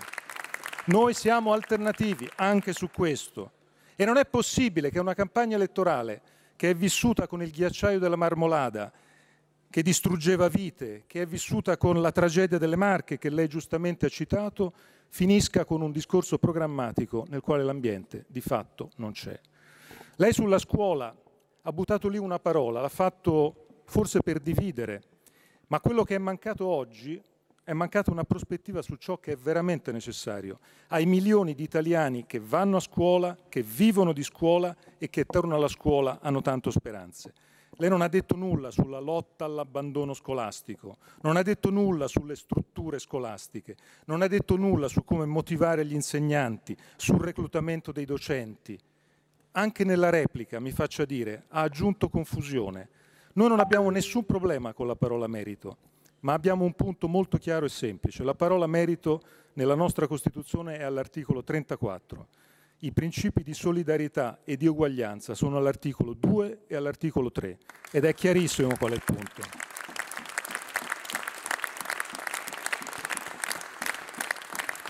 Sull'immigrazione, un armamentario difficile da capire come possa essere calato nella realtà se non nei discorsi per spaventare le persone, per parlare ai vostri elettori e soprattutto, mi faccia dire, per coprire quello che è il vero dramma dell'immigrazione, il dramma delle persone, dietro i discorsi nostri, qui, vostri, dietro que- quello che farete, ricordatevi sempre, c'è il dramma di persone, di persone che lasciano la loro terra perché cercano una speranza. Quel dramma non può essere trasformato in discorso elettorale. Così come sui diritti, noi non siamo eh, noi siamo convinti che l'Italia non debba andare indietro, ma siamo convinti che l'Italia debba andare avanti. E questo andare avanti vuol dire su tante questioni. Lei ha detto fidatevi, noi saremo qui inflessibili sul tema dei diritti così come sulle altre grandi questioni, il lavoro, il welfare. Noi chiediamo che il salario minimo faccia parte del cuore delle proposte per battere la disuguaglianza, altra parola che non ha fatto parte del suo discorso, disuguaglianza. Lei, Presidente Meloni, è incorsa in un grande vizio nel suo discorso. I vincitori normalmente tentano sempre di riscrivere la storia e lei ha provato a riscrivere la storia dell'ultimo decennio. Noi abbiamo un'altra idea della storia dell'ultimo decennio e mi faccia dire che questo tentativo di riscrivere la storia disinvolto e maldestro, in cui parti della sua maggioranza hanno applaudito freneticamente quando lei diceva che gli ultimi anni nei quali loro governavano è stato un disastro, l'ho trovato particolarmente strano. Noi abbiamo più orgoglio di loro e più rispetto per la verità, e quando il governo Prodi lasciò al governo Berlusconi nel 2008 la campanella erano 100% il debito pubblico italiano. Poi ci furono tre anni che portarono l'Italia sull'oro della bancarotta. Il governo di allora si dimise senza né elezioni né un voto contrario del Parlamento. Si dimise, alzò bandiera bianca. Poi i dieci anni successivi per rimettere le cose a posto. Ecco quella è la storia. Nel discorso che lei ha fatto vi è la ricerca di continuità e termino, signor Presidente, su tanti temi, il PNRR, le regole europee, la lotta alla mafia, l'Unione Europea. Noi ci saremo e faremo di tutto per fare il nostro dovere. E allora, signor Presidente, mi consenta di concludere su una citazione alla quale tengo molto. Fra tre giorni sarà il centenario di un avvenimento importante nella storia del nostro Paese, la marcia su Roma. Noi quel giorno avremo la nostra direzione che sancirà l'inizio del percorso costituente, andremo di fronte al monumento per Matteotti. Ma io rispetto a quell'evento non voglio citare un, un avvenimento o persone legate a quell'evento, voglio citare un'altra cosa, perché lei ha parlato molto di fare il proprio dovere e noi tutti qui vogliamo fare ognuno il nostro dovere. E voglio citare quello che successe l'anno prima della marcia su Roma, in una città vicina a dove io sono nato e cresciuto, cioè Sarzana. Nella città di Sarzana, nel luglio del 21, ci fu un tentativo, una prova di fare la marcia su Sarzana prima della marcia su Roma. Quella prova fu bloccata da due persone e dalla popolazione. Quelle due persone erano il capitano dei carabinieri, Guido Jürgens, e il sindaco della città, Pietro Terzi.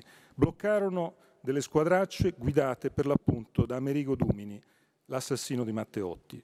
In loro memoria e seguendo il loro esempio, io dico qui perché cito questi due nomi? Perché queste due persone, un capitano dei carabinieri e un sindaco, sindaco poi morto in campo di concentramento, quelle due persone fecero il proprio dovere, quello che altri non fecero per evitare la marcia su Roma. In loro memoria, in loro memoria e seguendo il loro esempio fate il vostro dovere come governo, noi faremo il nostro dovere come opposizione nell'interesse superiore dell'Italia, del nostro Paese.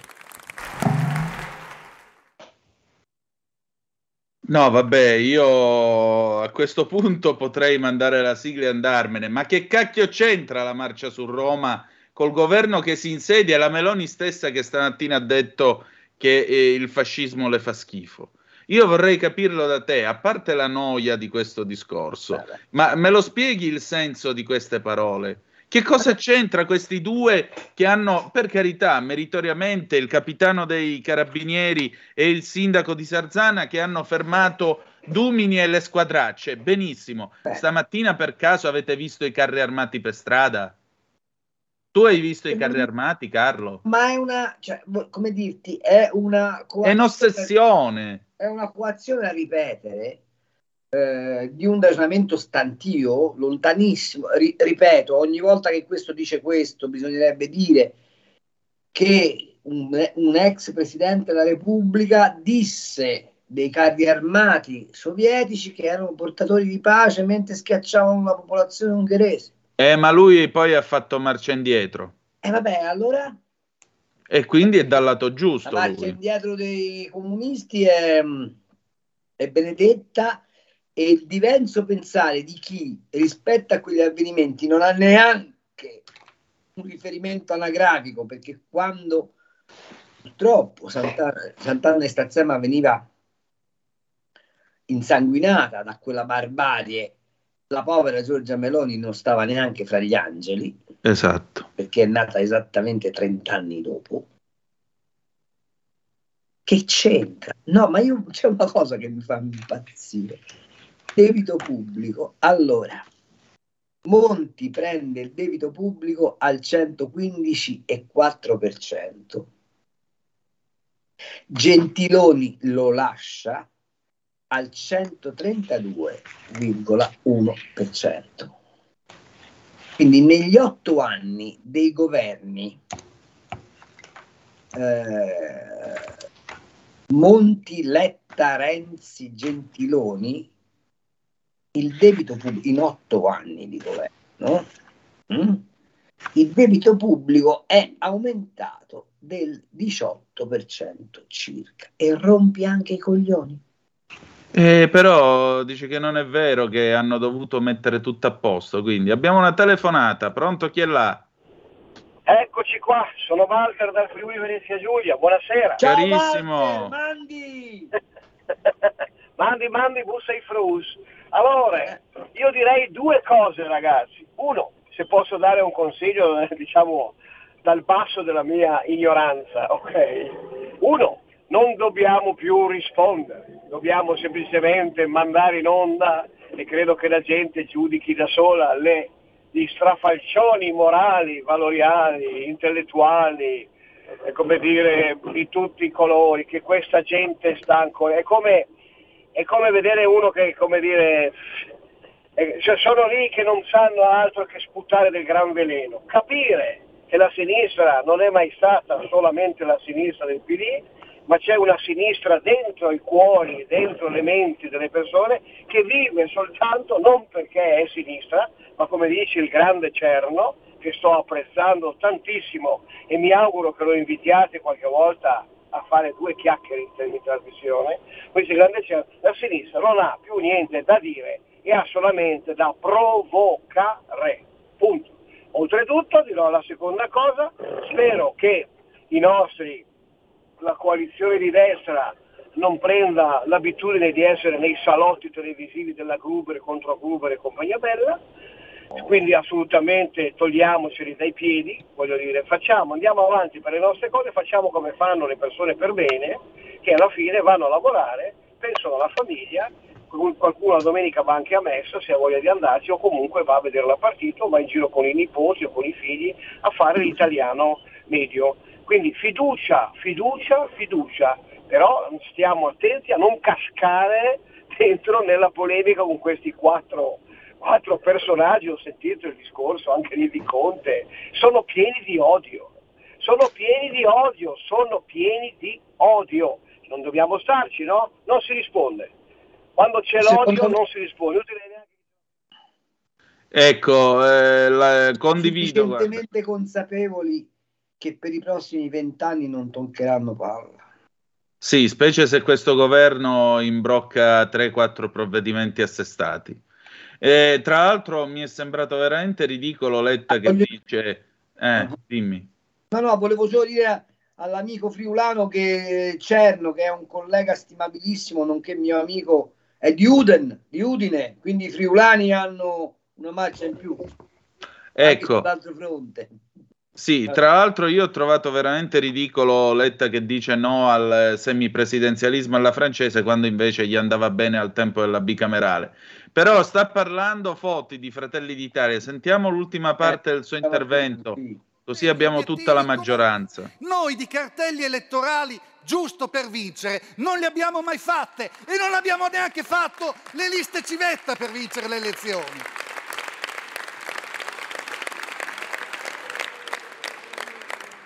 Vede, oggi è un giorno particolare anche perché c'è il ritorno della politica al centro delle istituzioni. Ed è un momento fondamentale perché il fatto che ci si possa confrontare, il fatto che qui dentro si possa parlare a nomi di schieramenti e non dover trovare le giustificazioni, anche le più oblique, per tentare di dire che si è d'accordo pur non essendolo, è un fatto epocale perché negli ultimi anni ciò non è mai accaduto. Lei ha detto chiaramente che questo è un governo politico e anche qui quale caduta di stile. Presidente Conte, lei ha dato i voti, sì, preside, Presidente Fontana, citerò il Presidente Conte che ha detto e ha dato il voto ai ministri. E allora mi permetto di dire che prima di dare il voto ai ministri un leader di partito si dovrebbe preoccupare di aver dimezzato i voti del suo partito.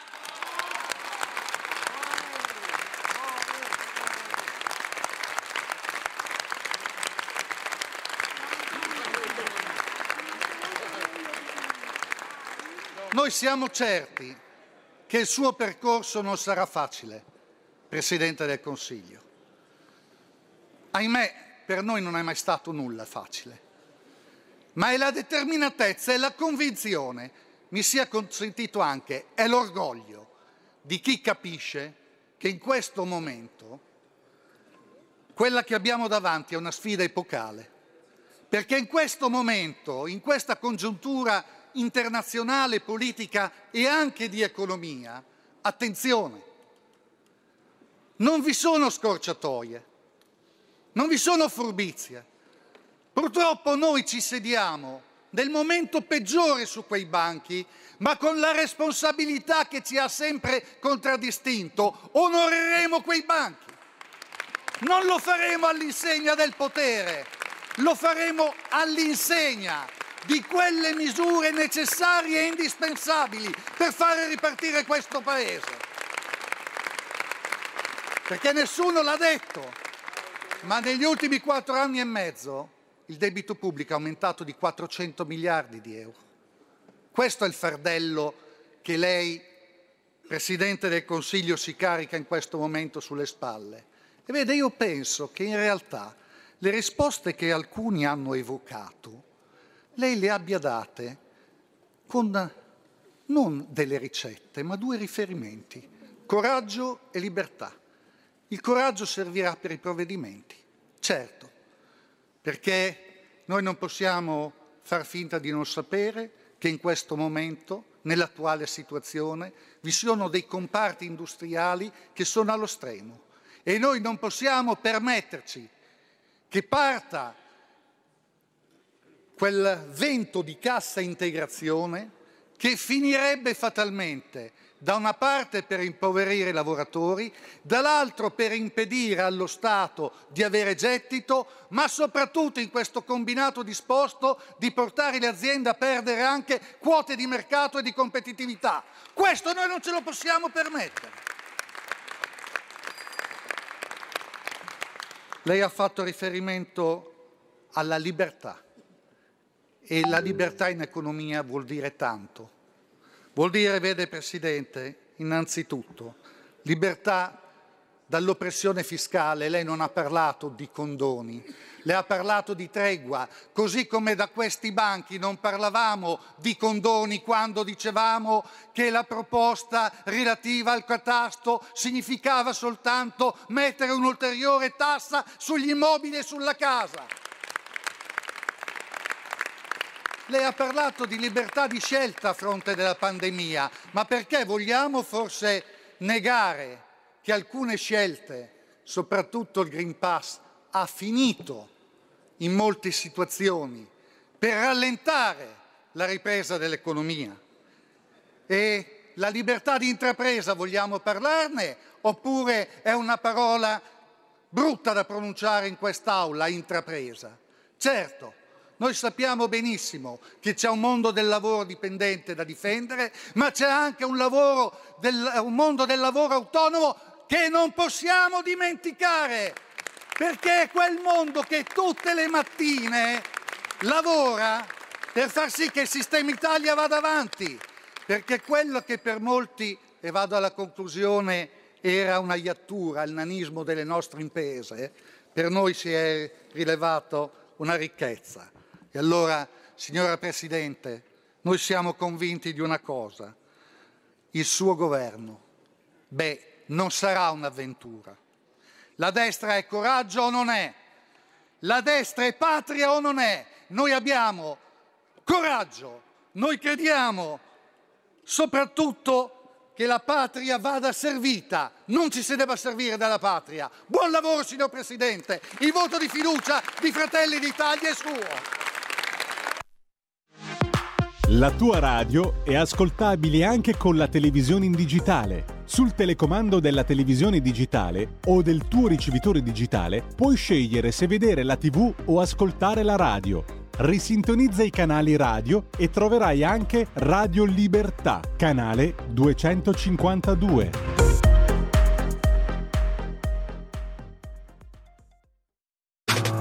Stai ascoltando Radio Libertà. La tua voce libera, senza filtri né censura. La tua radio. Di nuovo la linea ad Antonino Danna e a Carlo Cambi. Ricordo a tutti gli ascoltatori che questa sera Zoom finirà alle 20.30, dalle 20.30 invece il passaparola di Maurizio Colombini. La linea torna a voi. Grazie condottiero, mio condottiero. Allora, finalmente da questo momento i telefoni sono aperti, mandate le vostre zappe al 346 642 7756, tra poco comincerà la chiama naturalmente e bisognerà insomma votare la eh, fiducia. Danne Cambi, buonasera, anche se all'opposizione mi è piaciuto l'intervento di quel Voltagabbana di Italia Viva, Tarrichetti, che ha detto che Salvini è il genitore 2 del reddito di cittadinanza e Meloni ha depositato il disegno di legge per inserire in Costituzione le, le, norme che prevalgono eh, leggi nazionali su quelle europee. Gradirei i vostri commenti, grazie Ermanno. Allora, altra stagione politica, eh, non sono d'accordo sulla lettura che viene data da Richetti sul reddito di cittadinanza, ovviamente quella era una coalizione e Salvini nient'altro fece che obbedire a un patto di, di, di, di coalizione che poi dopo eh, quella norma sia sbagliata nella formulazione abbia dato degli esiti disastrosi è sotto gli occhi di tutti e credo che il fatto che Salvini poi abbia fatto saltare quel governo sia la migliore dimostrazione che se ne è reso conto abbastanza velocemente con chi aveva a che fare. Quanto alla Meloni, eh, quel, quel disegno di legge, anche lì è un obbligo di maggioranza, ma non credo che in corso ne fosse convinta. Mi sembra una stupidaggine tirarlo fuori e allora mi piacerebbe poi ricordare a Richetti, per esempio, che il nostro ben amato Renzi, con cui lui continua ad avere dei rapporti piuttosto stretti, aveva promesso un milione di posti di lavoro e un milione di asili nido. La disoccupazione è esplosa col governo Renzi, gli asili nido non si sono mai visti e se cominciamo con questo rinfaccio dobbiamo percorrere 70 anni di storia repubblicana per cercare chi ce l'ha più corto. Insomma. Certamente. Eh, senti, mm, per quanto riguarda Conte, Conte ha difeso l'onestà del reddito di cittadinanza dicendo ah, voi guardate l'1% di truffe nel mondo del reddito di cittadinanza, mentre il 90% delle truffe avvengono nella pubblica amministrazione, nella malversazione, la corruzione. Eh, a questo signore che cosa vogliamo rispondere? Perché tra l'altro ha tenuto un intervento molto livoroso, lo possiamo dire? Beh, non è capace d'altro Conte. cioè, voglio dire, mh, mm, mi sembra l'uomo senza qualità di Camus, cioè, non so come dirti. Eh, non aven- essendo amorale perché è stato in coalizione con tutti, ovviamente proietta sugli altri ciò che vale per se stesso. Ora, eh, il povero Achille Lauro è stato, è stato consegnato alla storia per le famose scarpe, una, una scarpa delle elezioni, un'altra scarpa dopo le elezioni. Vorrei capire che differenza c'è fra questo e il dire a un ragazzo di Pomigliano d'Arco se me voti, non, e non cito a caso Pomigliano d'Arco, eh. Se, mi, se, mi, voti, eh, io ti faccio stare a casa e pigliare i soldini. Insomma, mh, mm, lasciamo perdere. Eh, lo spessore morale di quel reddito di cittadinanza è francamente, francamente offensivo per le persone che effettivamente hanno bisogno. Il che non vuol dire che in alcuni eh, segmenti della popolazione quel provvedimento non sia stato un beneficio e, e, che debba essere magari riscritto ma mantenuto. Il ragionamento è, è, è, l'idea di fondo, cioè che io ti do un reddito per il semplice fatto che esisti in quanto cittadino, il che mi fa francamente rabbrividire. Certo. Eh, senti, in generale, appunto, stavamo parlando del discorso di Giorgia quest'oggi. Sì. Ho visto anche una forte intesa con Salvini, non so se l'hai notata. Si facevano battute, si scambiavano pacche sulla schiena. Eh, mi sembra che lei oggi abbia, come ha osservato lo stesso Sorgi eh, della stampa, Marcello Sorgi, credo che lei abbia dimostrato. Ma siamo già so... al riposizionamento? Cosa? No, perché? No, con Soggi intendevo. Ah, io ti sto riferendo a cosa ha detto, poi il commento è tuo.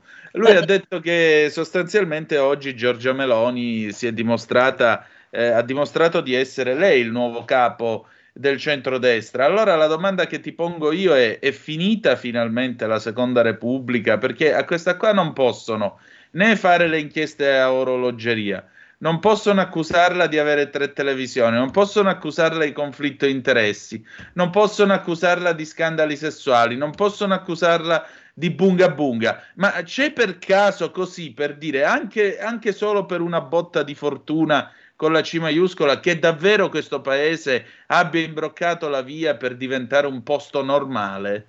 Sì, non so. Io non so se tu percepisci mm almeno io l'ho percepito, parlando con la gente dopo le elezioni e credo stasera se facessimo un sondaggio spot, avessimo i soldi che c'ha Masia no, sto scherzando, poveraccio, anche lui lavora, è, è, è giusto che guadagni, eh, ma insomma i, soldi, i mezzi per fare un sondaggio sentiresti nel paese, secondo me, un enorme sospiro di sollievo.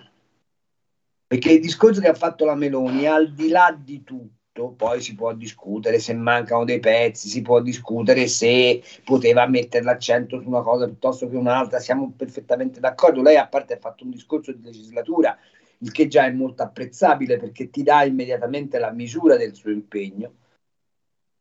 Um, ha liberato il paese da quella cappa di conformismo e di non detto e di, come posso dirti, politica da basso impero che abbiamo visto negli ultimi dieci anni e secondo me la gente domattina va a lavorare magari con tutto il carico delle preoccupazioni, ma sotto sotto con il conforto di dire, beh, forse qualcuno oggi pensa un po' ai, eh, ai destini del paese.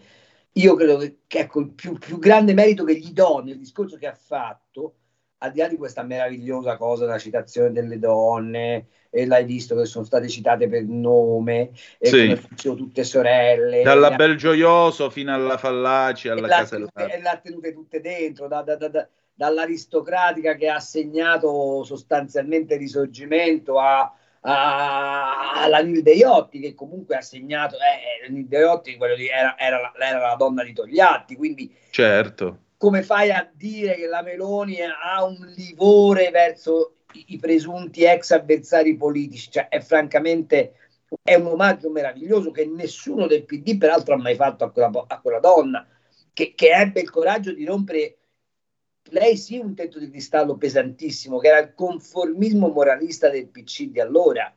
Beh, ragazzi, non è che stiamo parlando di... di quando, quando parlo dei diritti mi fanno, eh, mi fanno, mi fanno, mi fanno rabbrividire. C'era una barzelletta che girava a Livorno quando Livorno era la capitale del PC che diceva questo, ma se ti viene, uh, preferiresti un, fa, un, un, fasci, un, fi, un, figliolo fascista o frocio? E quello rispondeva fallo essere anche fascista, cioè per dire che c'era una, una discriminazione sessuale fortissima nella sinistra. Come eh, no? vi ricordate il film Mimì Metallurgico ferito nell'onore, meravigliosamente diretto da Lina Vetmuller, è una parodia del luogo comunismo ma- machista del metalmeccanico torinese. Cioè, ragazzi, non è che stiamo, stiamo raccontando cose, cose, cose basse. A me piacerebbe che qualche volta un bagno di realtà i compagnucci lo facessero. Ma detto tutto questo, eh, ti dico, secondo me il discorso di Giorgia Meloni ha avuto questo grande vantaggio di liberare il Parlamento e dunque il Paese da incrostazioni di ipocrisia politica. E, e, e questo è quello che è, è, è, come quando apri la finestra dopo una notte d'amore, insomma, no? Hai sì. aperto il. Eh, hai cambiato aria, ecco, mettiamola così. Abbiamo una telefonata, pronto chi è là? Pronto? È caduta.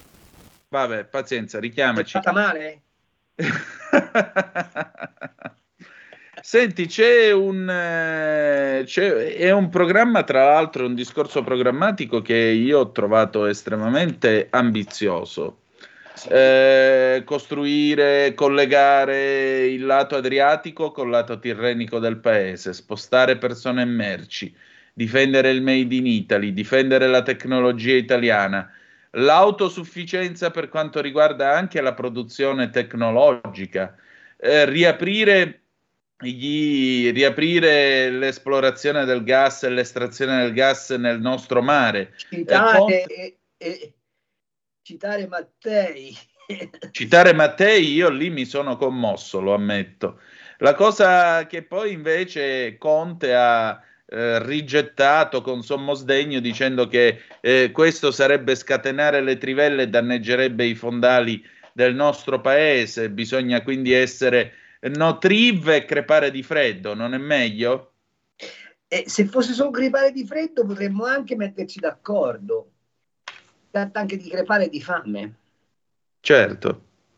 E, e, su questo credo che la gente sia un po' meno d'accordo. Eh, ma questa è, è, quando io dico liberare la, quando ho sentito detto liberare l'aria, è perché finalmente ho sentito un vento di realismo, non di qualcuno che parla in nome del popolo stando comodamente seduto alla scrivania dello studio Arpe. Esatto, altra telefonata, pronto chi è là? Pronto, buonasera, sono Adriana, eh, telefono da, da, da Rho. Mm, scusate, eh, ma eh, forse, forse io faccio fatica a capirlo, ma Letta, quando ha detto almeno sette volte che loro sono alternativi, che messaggio subliminale ha voluto dare a noi, a noi poveri che, che- che non capiamo?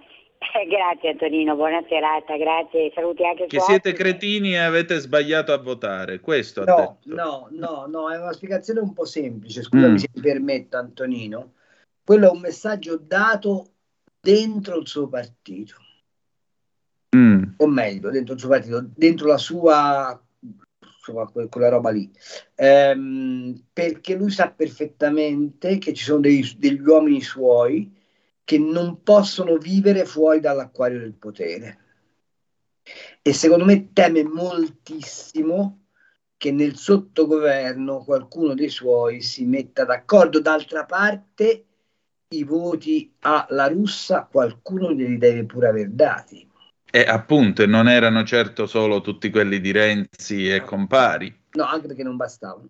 E, e- e quindi secondo me lui ha un, gran, ha un timore, ma non ce l'ha solo lui, ce l'hanno tutti gli scalmanati commentatori televisivi della sinistra che sentite essere brillanti perché la liturgia del congresso del PD sarà estenuante e, e- e- loro rischiano di arrivare al congresso non essendoci più, Eh, il che giustifica secondo me in parte anche la violenza dell'intervento di ehm, Conte che non, non avendo nulla da dire e non avendo nessuna famiglia politica a cui appartenere eh, probabilmente ha dovuto alzare i toni per dimostrare a sé medesimo e agli altri la sua esistenza in vita mh, facendo questa OPA che sta facendo ormai da un sacco di tempo sul, sul PD eh, per, eh, come ti posso dirti, per accreditarsi come possibile capo dell'opposizione o, o di un pezzo consistente dell'opposizione.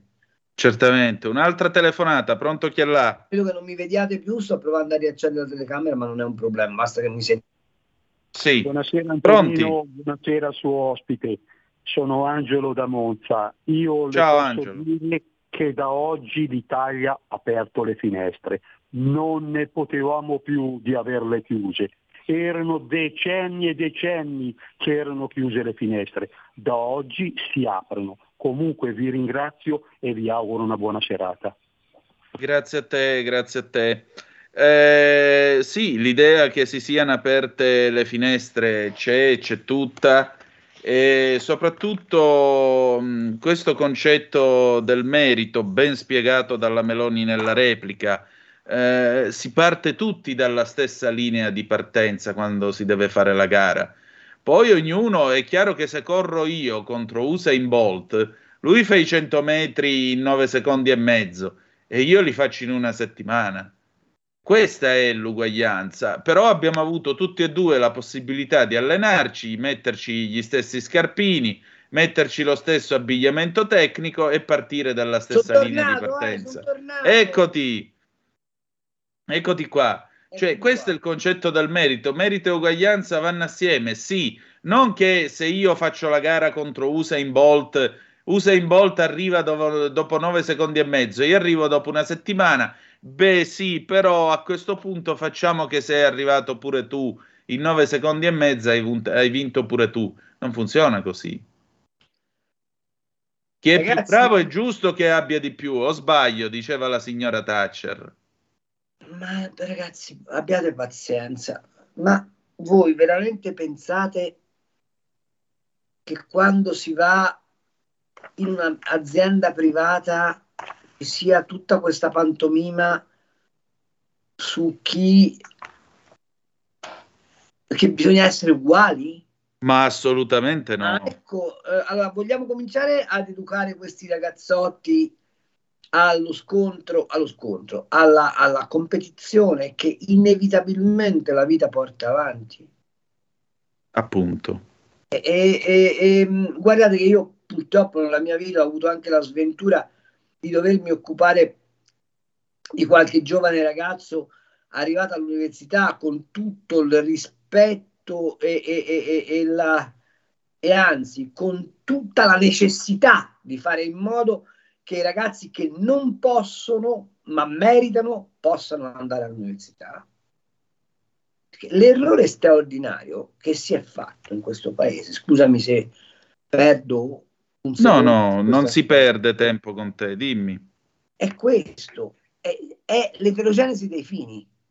Si ritiene che abolendo il merito si fa un favore agli ultimi, abolendo un merito si fa il favore a quelli ricchi. Esatto. Perché gli togli i concorrenti dal basso. Certo.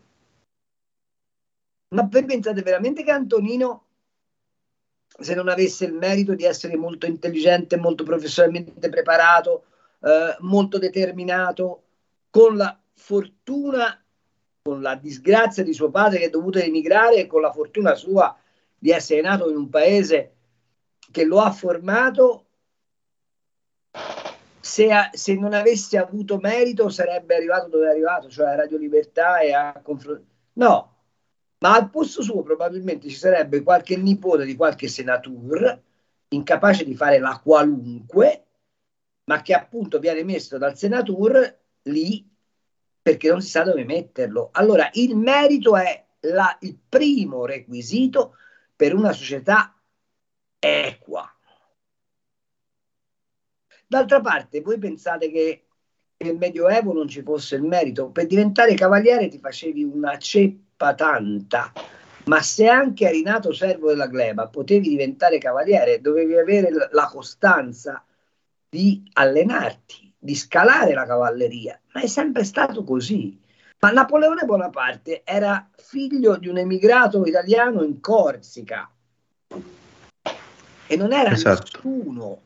Esatto. Ha conquistato il mondo. Ma tu, Lux, ragazzi, Leonardo del Vecchio era un marchio Nixon era costruito probabilmente il gruppo industriale più importante d'Italia. Nixon e la Thatcher erano figli di droghiere, tutte e due. Ma Enrico Mattei, lo stesso Enrico Mattei. Come no? Suo papà era... Era, non era, era mai andato oltre ragioneria a scuola. Ma il merito qual era? Aveva intuito, aveva studiato, si era circondato di persone giuste, sapeva come fare. È diventato il personaggio più importante d'Italia per, per decenni. O, esatto. o, preferite Lapo Elkan? No, per carità. Eh no, vabbè, però eh, se togli il merito, poi vincono i Lapo Elkan. Eh. Esatto. Enzo Biaggi raccontò che un gruppo di amici suoi ne, si perse nel deserto del Sahara e venne raggiunto da una tribù di beduini.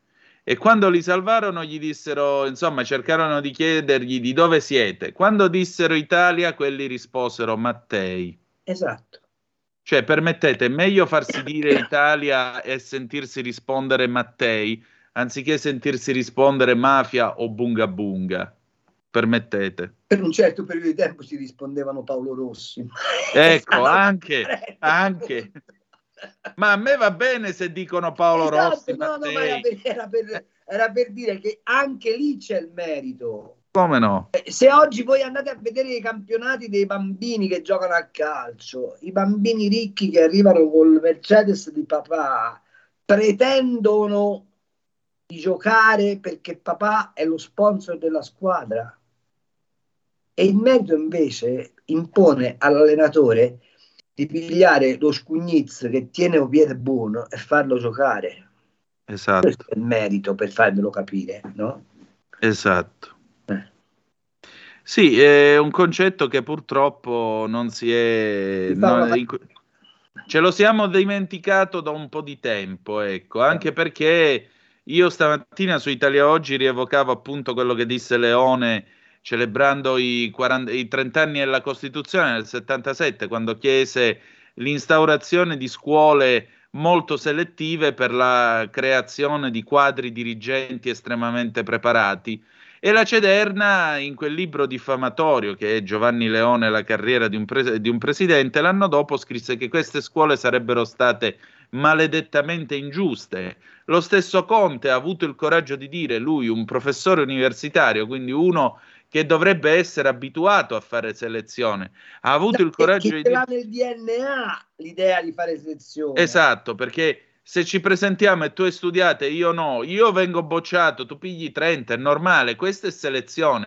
Ha avuto il coraggio di dire che la scuola non deve fare selezione, ma deve tirare fuori il meglio da tutti, da ognuno di noi. È la stessa logica di quelli che vanno ai quiz tipo l'eredità, fanno delle figure di cacca perché non sanno nemmeno rispondere alla domanda quando è finita la seconda guerra mondiale. Una sera alla domanda Hitler va al potere risposero 1979 e quando perdono e fanno una figura di cacca hanno pure il coraggio di dire vabbè però tanto è un gioco non hanno il coraggio No, di dire sono un ciuccio incapace di rispondere A volte ricorrono anche al TAR, perché è successo anche questo, come, come è successo che i genitori quando vedono che il figlio viene bocciato eh, protestano, ricorrono al TAR, si incazzano. o gli fanno alzare i voti eh? o gli fanno Ogni- alzare i voti, ragazzi, su, dai, eh, mh, lasciamo perdere. va. Cioè, queste pagliacciate in questo paese dovrebbero finire. In questo paese è ora di bocciarli quando non studiano. È ora di mettere i voti, i Ed premi. è le- ora di assegnare le borse di studio ai ragazzi che si fanno il culo, che non hanno i soldi, che hanno testa, che sono disponibili a, a- a sacrificarsi Esatto, e che vanno premiati. Ma il esattamente. premio pre- pre- prefigura una classifica e la classifica prefigu- prefigura un merito. Non c'è, non, non- non- non esi- non c'è un'altra strada, non l'hanno ancora inventata. Esatto, Eh. esatto. Anche perché io lo so che cosa significa nella vita quando tu arrivi primo al traguardo e ti fanno scendere dal podio, perché quel posto non deve essere dato a te, ma perché quel posto in alto sul podio spetta al figlio dell'amico, del parente, del cognato, come persino a scuola è stato così. Persino a scuola io ho E visto poi, ti- cose e di poi questo la, la cosa che mi fa incazzare E sono ancora incazzato di questo, se dire, proprio lo vuoi sapere. Antonino, Mm. La cosa che mi fa incazzare è che però poi dopo si sciacqua la bocca con l'antimafia, Sì, comprendendo che il terreno di coltura dove la mafia, La mafia è questo. è esattamente la- l'eradicazione del merito e Esatto. l'eradicazione della possibilità dell'ascensione sociale. Esatto, la mafia è questo. La mafia, vive, cosa la mafia vive di sudditanza sociale, mettetevelo nella testa. Vive di sudditanza sociale e soprattutto è un sistema di favori e sfavori, perché vedete, non c'è bisogno di essere Totorrina con la coppola e la lupara per poter essere la mafia. La mafia sono tutti questi gruppi di potere, gruppi di potere, nei quali quello fa il favore a quell'altro e tu che sei figlio di nessuno, la pigli in quel posto. Perché? Perché non sei all'interno di quel gruppo di potere. Benvenuti in Italia. Questa è l'Italia da nord a sud, attenzione, questa è tutta sì. l'Italia. Tutta l'Italia così. E il reddito di cittadinanza, per come è stato concepito, è un ulteriore Come no? elemento di conferma che il merito per, per questo paese, che, che il non merito in questo paese è lo strumento per creare dipendenza. Come no? Sicuramente. Questa è la più grande operazione di compravendita dei voti dal tempo delle pensioni baby della DC. Con una differenza, che la DC bene o male giustificava tutto questo dicendo vabbè ma uno fa il pensionato baby però ne, ass- ne assumiamo tre in cambio di uno che entra. Mentre qua nessuno va a lavorare. Ti si dice vabbè però sono 780 euro, statene a casa. E la cosa più drammatica è che io ho avuto il coraggio di sentir dire dal predecessore del presidente Fontana, quello che il primo giorno si era presentato con l'autobus a Montecitorio per far vedere che era, fico, troppo. fico. ecco, che era onesto. Poi mi pare che non pagasse i contributi alla cameriera o l'avesse in nero, non vorrei sbagliarmi. Eh? Ma stai a guardare il capello anche te, dai, su. Ecco, il- quello lì ha avuto il coraggio di affermare, quel signore lì, l'ex presidente della Camera, che il reddito di cittadinanza aveva dato un potere contrattuale ai lavoratori. Io lo trovo veramente aberrante. Eh sì. Cioè è aberrante sostenere che il reddito di cittadinanza abbia dato un potere contrattuale ai lavoratori. Il potere contrattuale dei lavoratori risiede nella loro voglia di lavorare, nella loro capacità, nella loro possibilità di eccellere.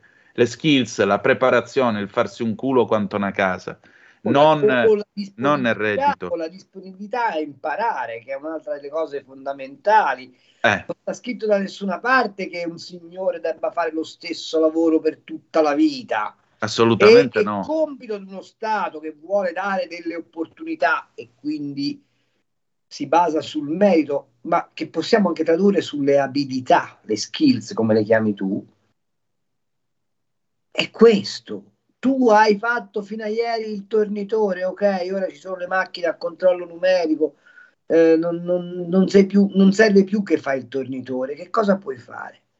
Puoi fare il controllo qualità, ma puoi fare 5.700 altre cose e io questo sì, anche se sai, c'hai un'età, anche se ho il dovere, mi sarebbe piaciuto, sai che cosa?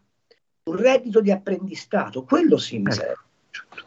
O di professionalizzazione o, O di di professionalizzazione. riprofessionalizzazione. Cioè, tu vai a lavorare, non hai le competenze sufficienti. Io mi faccio carico di fartele avere.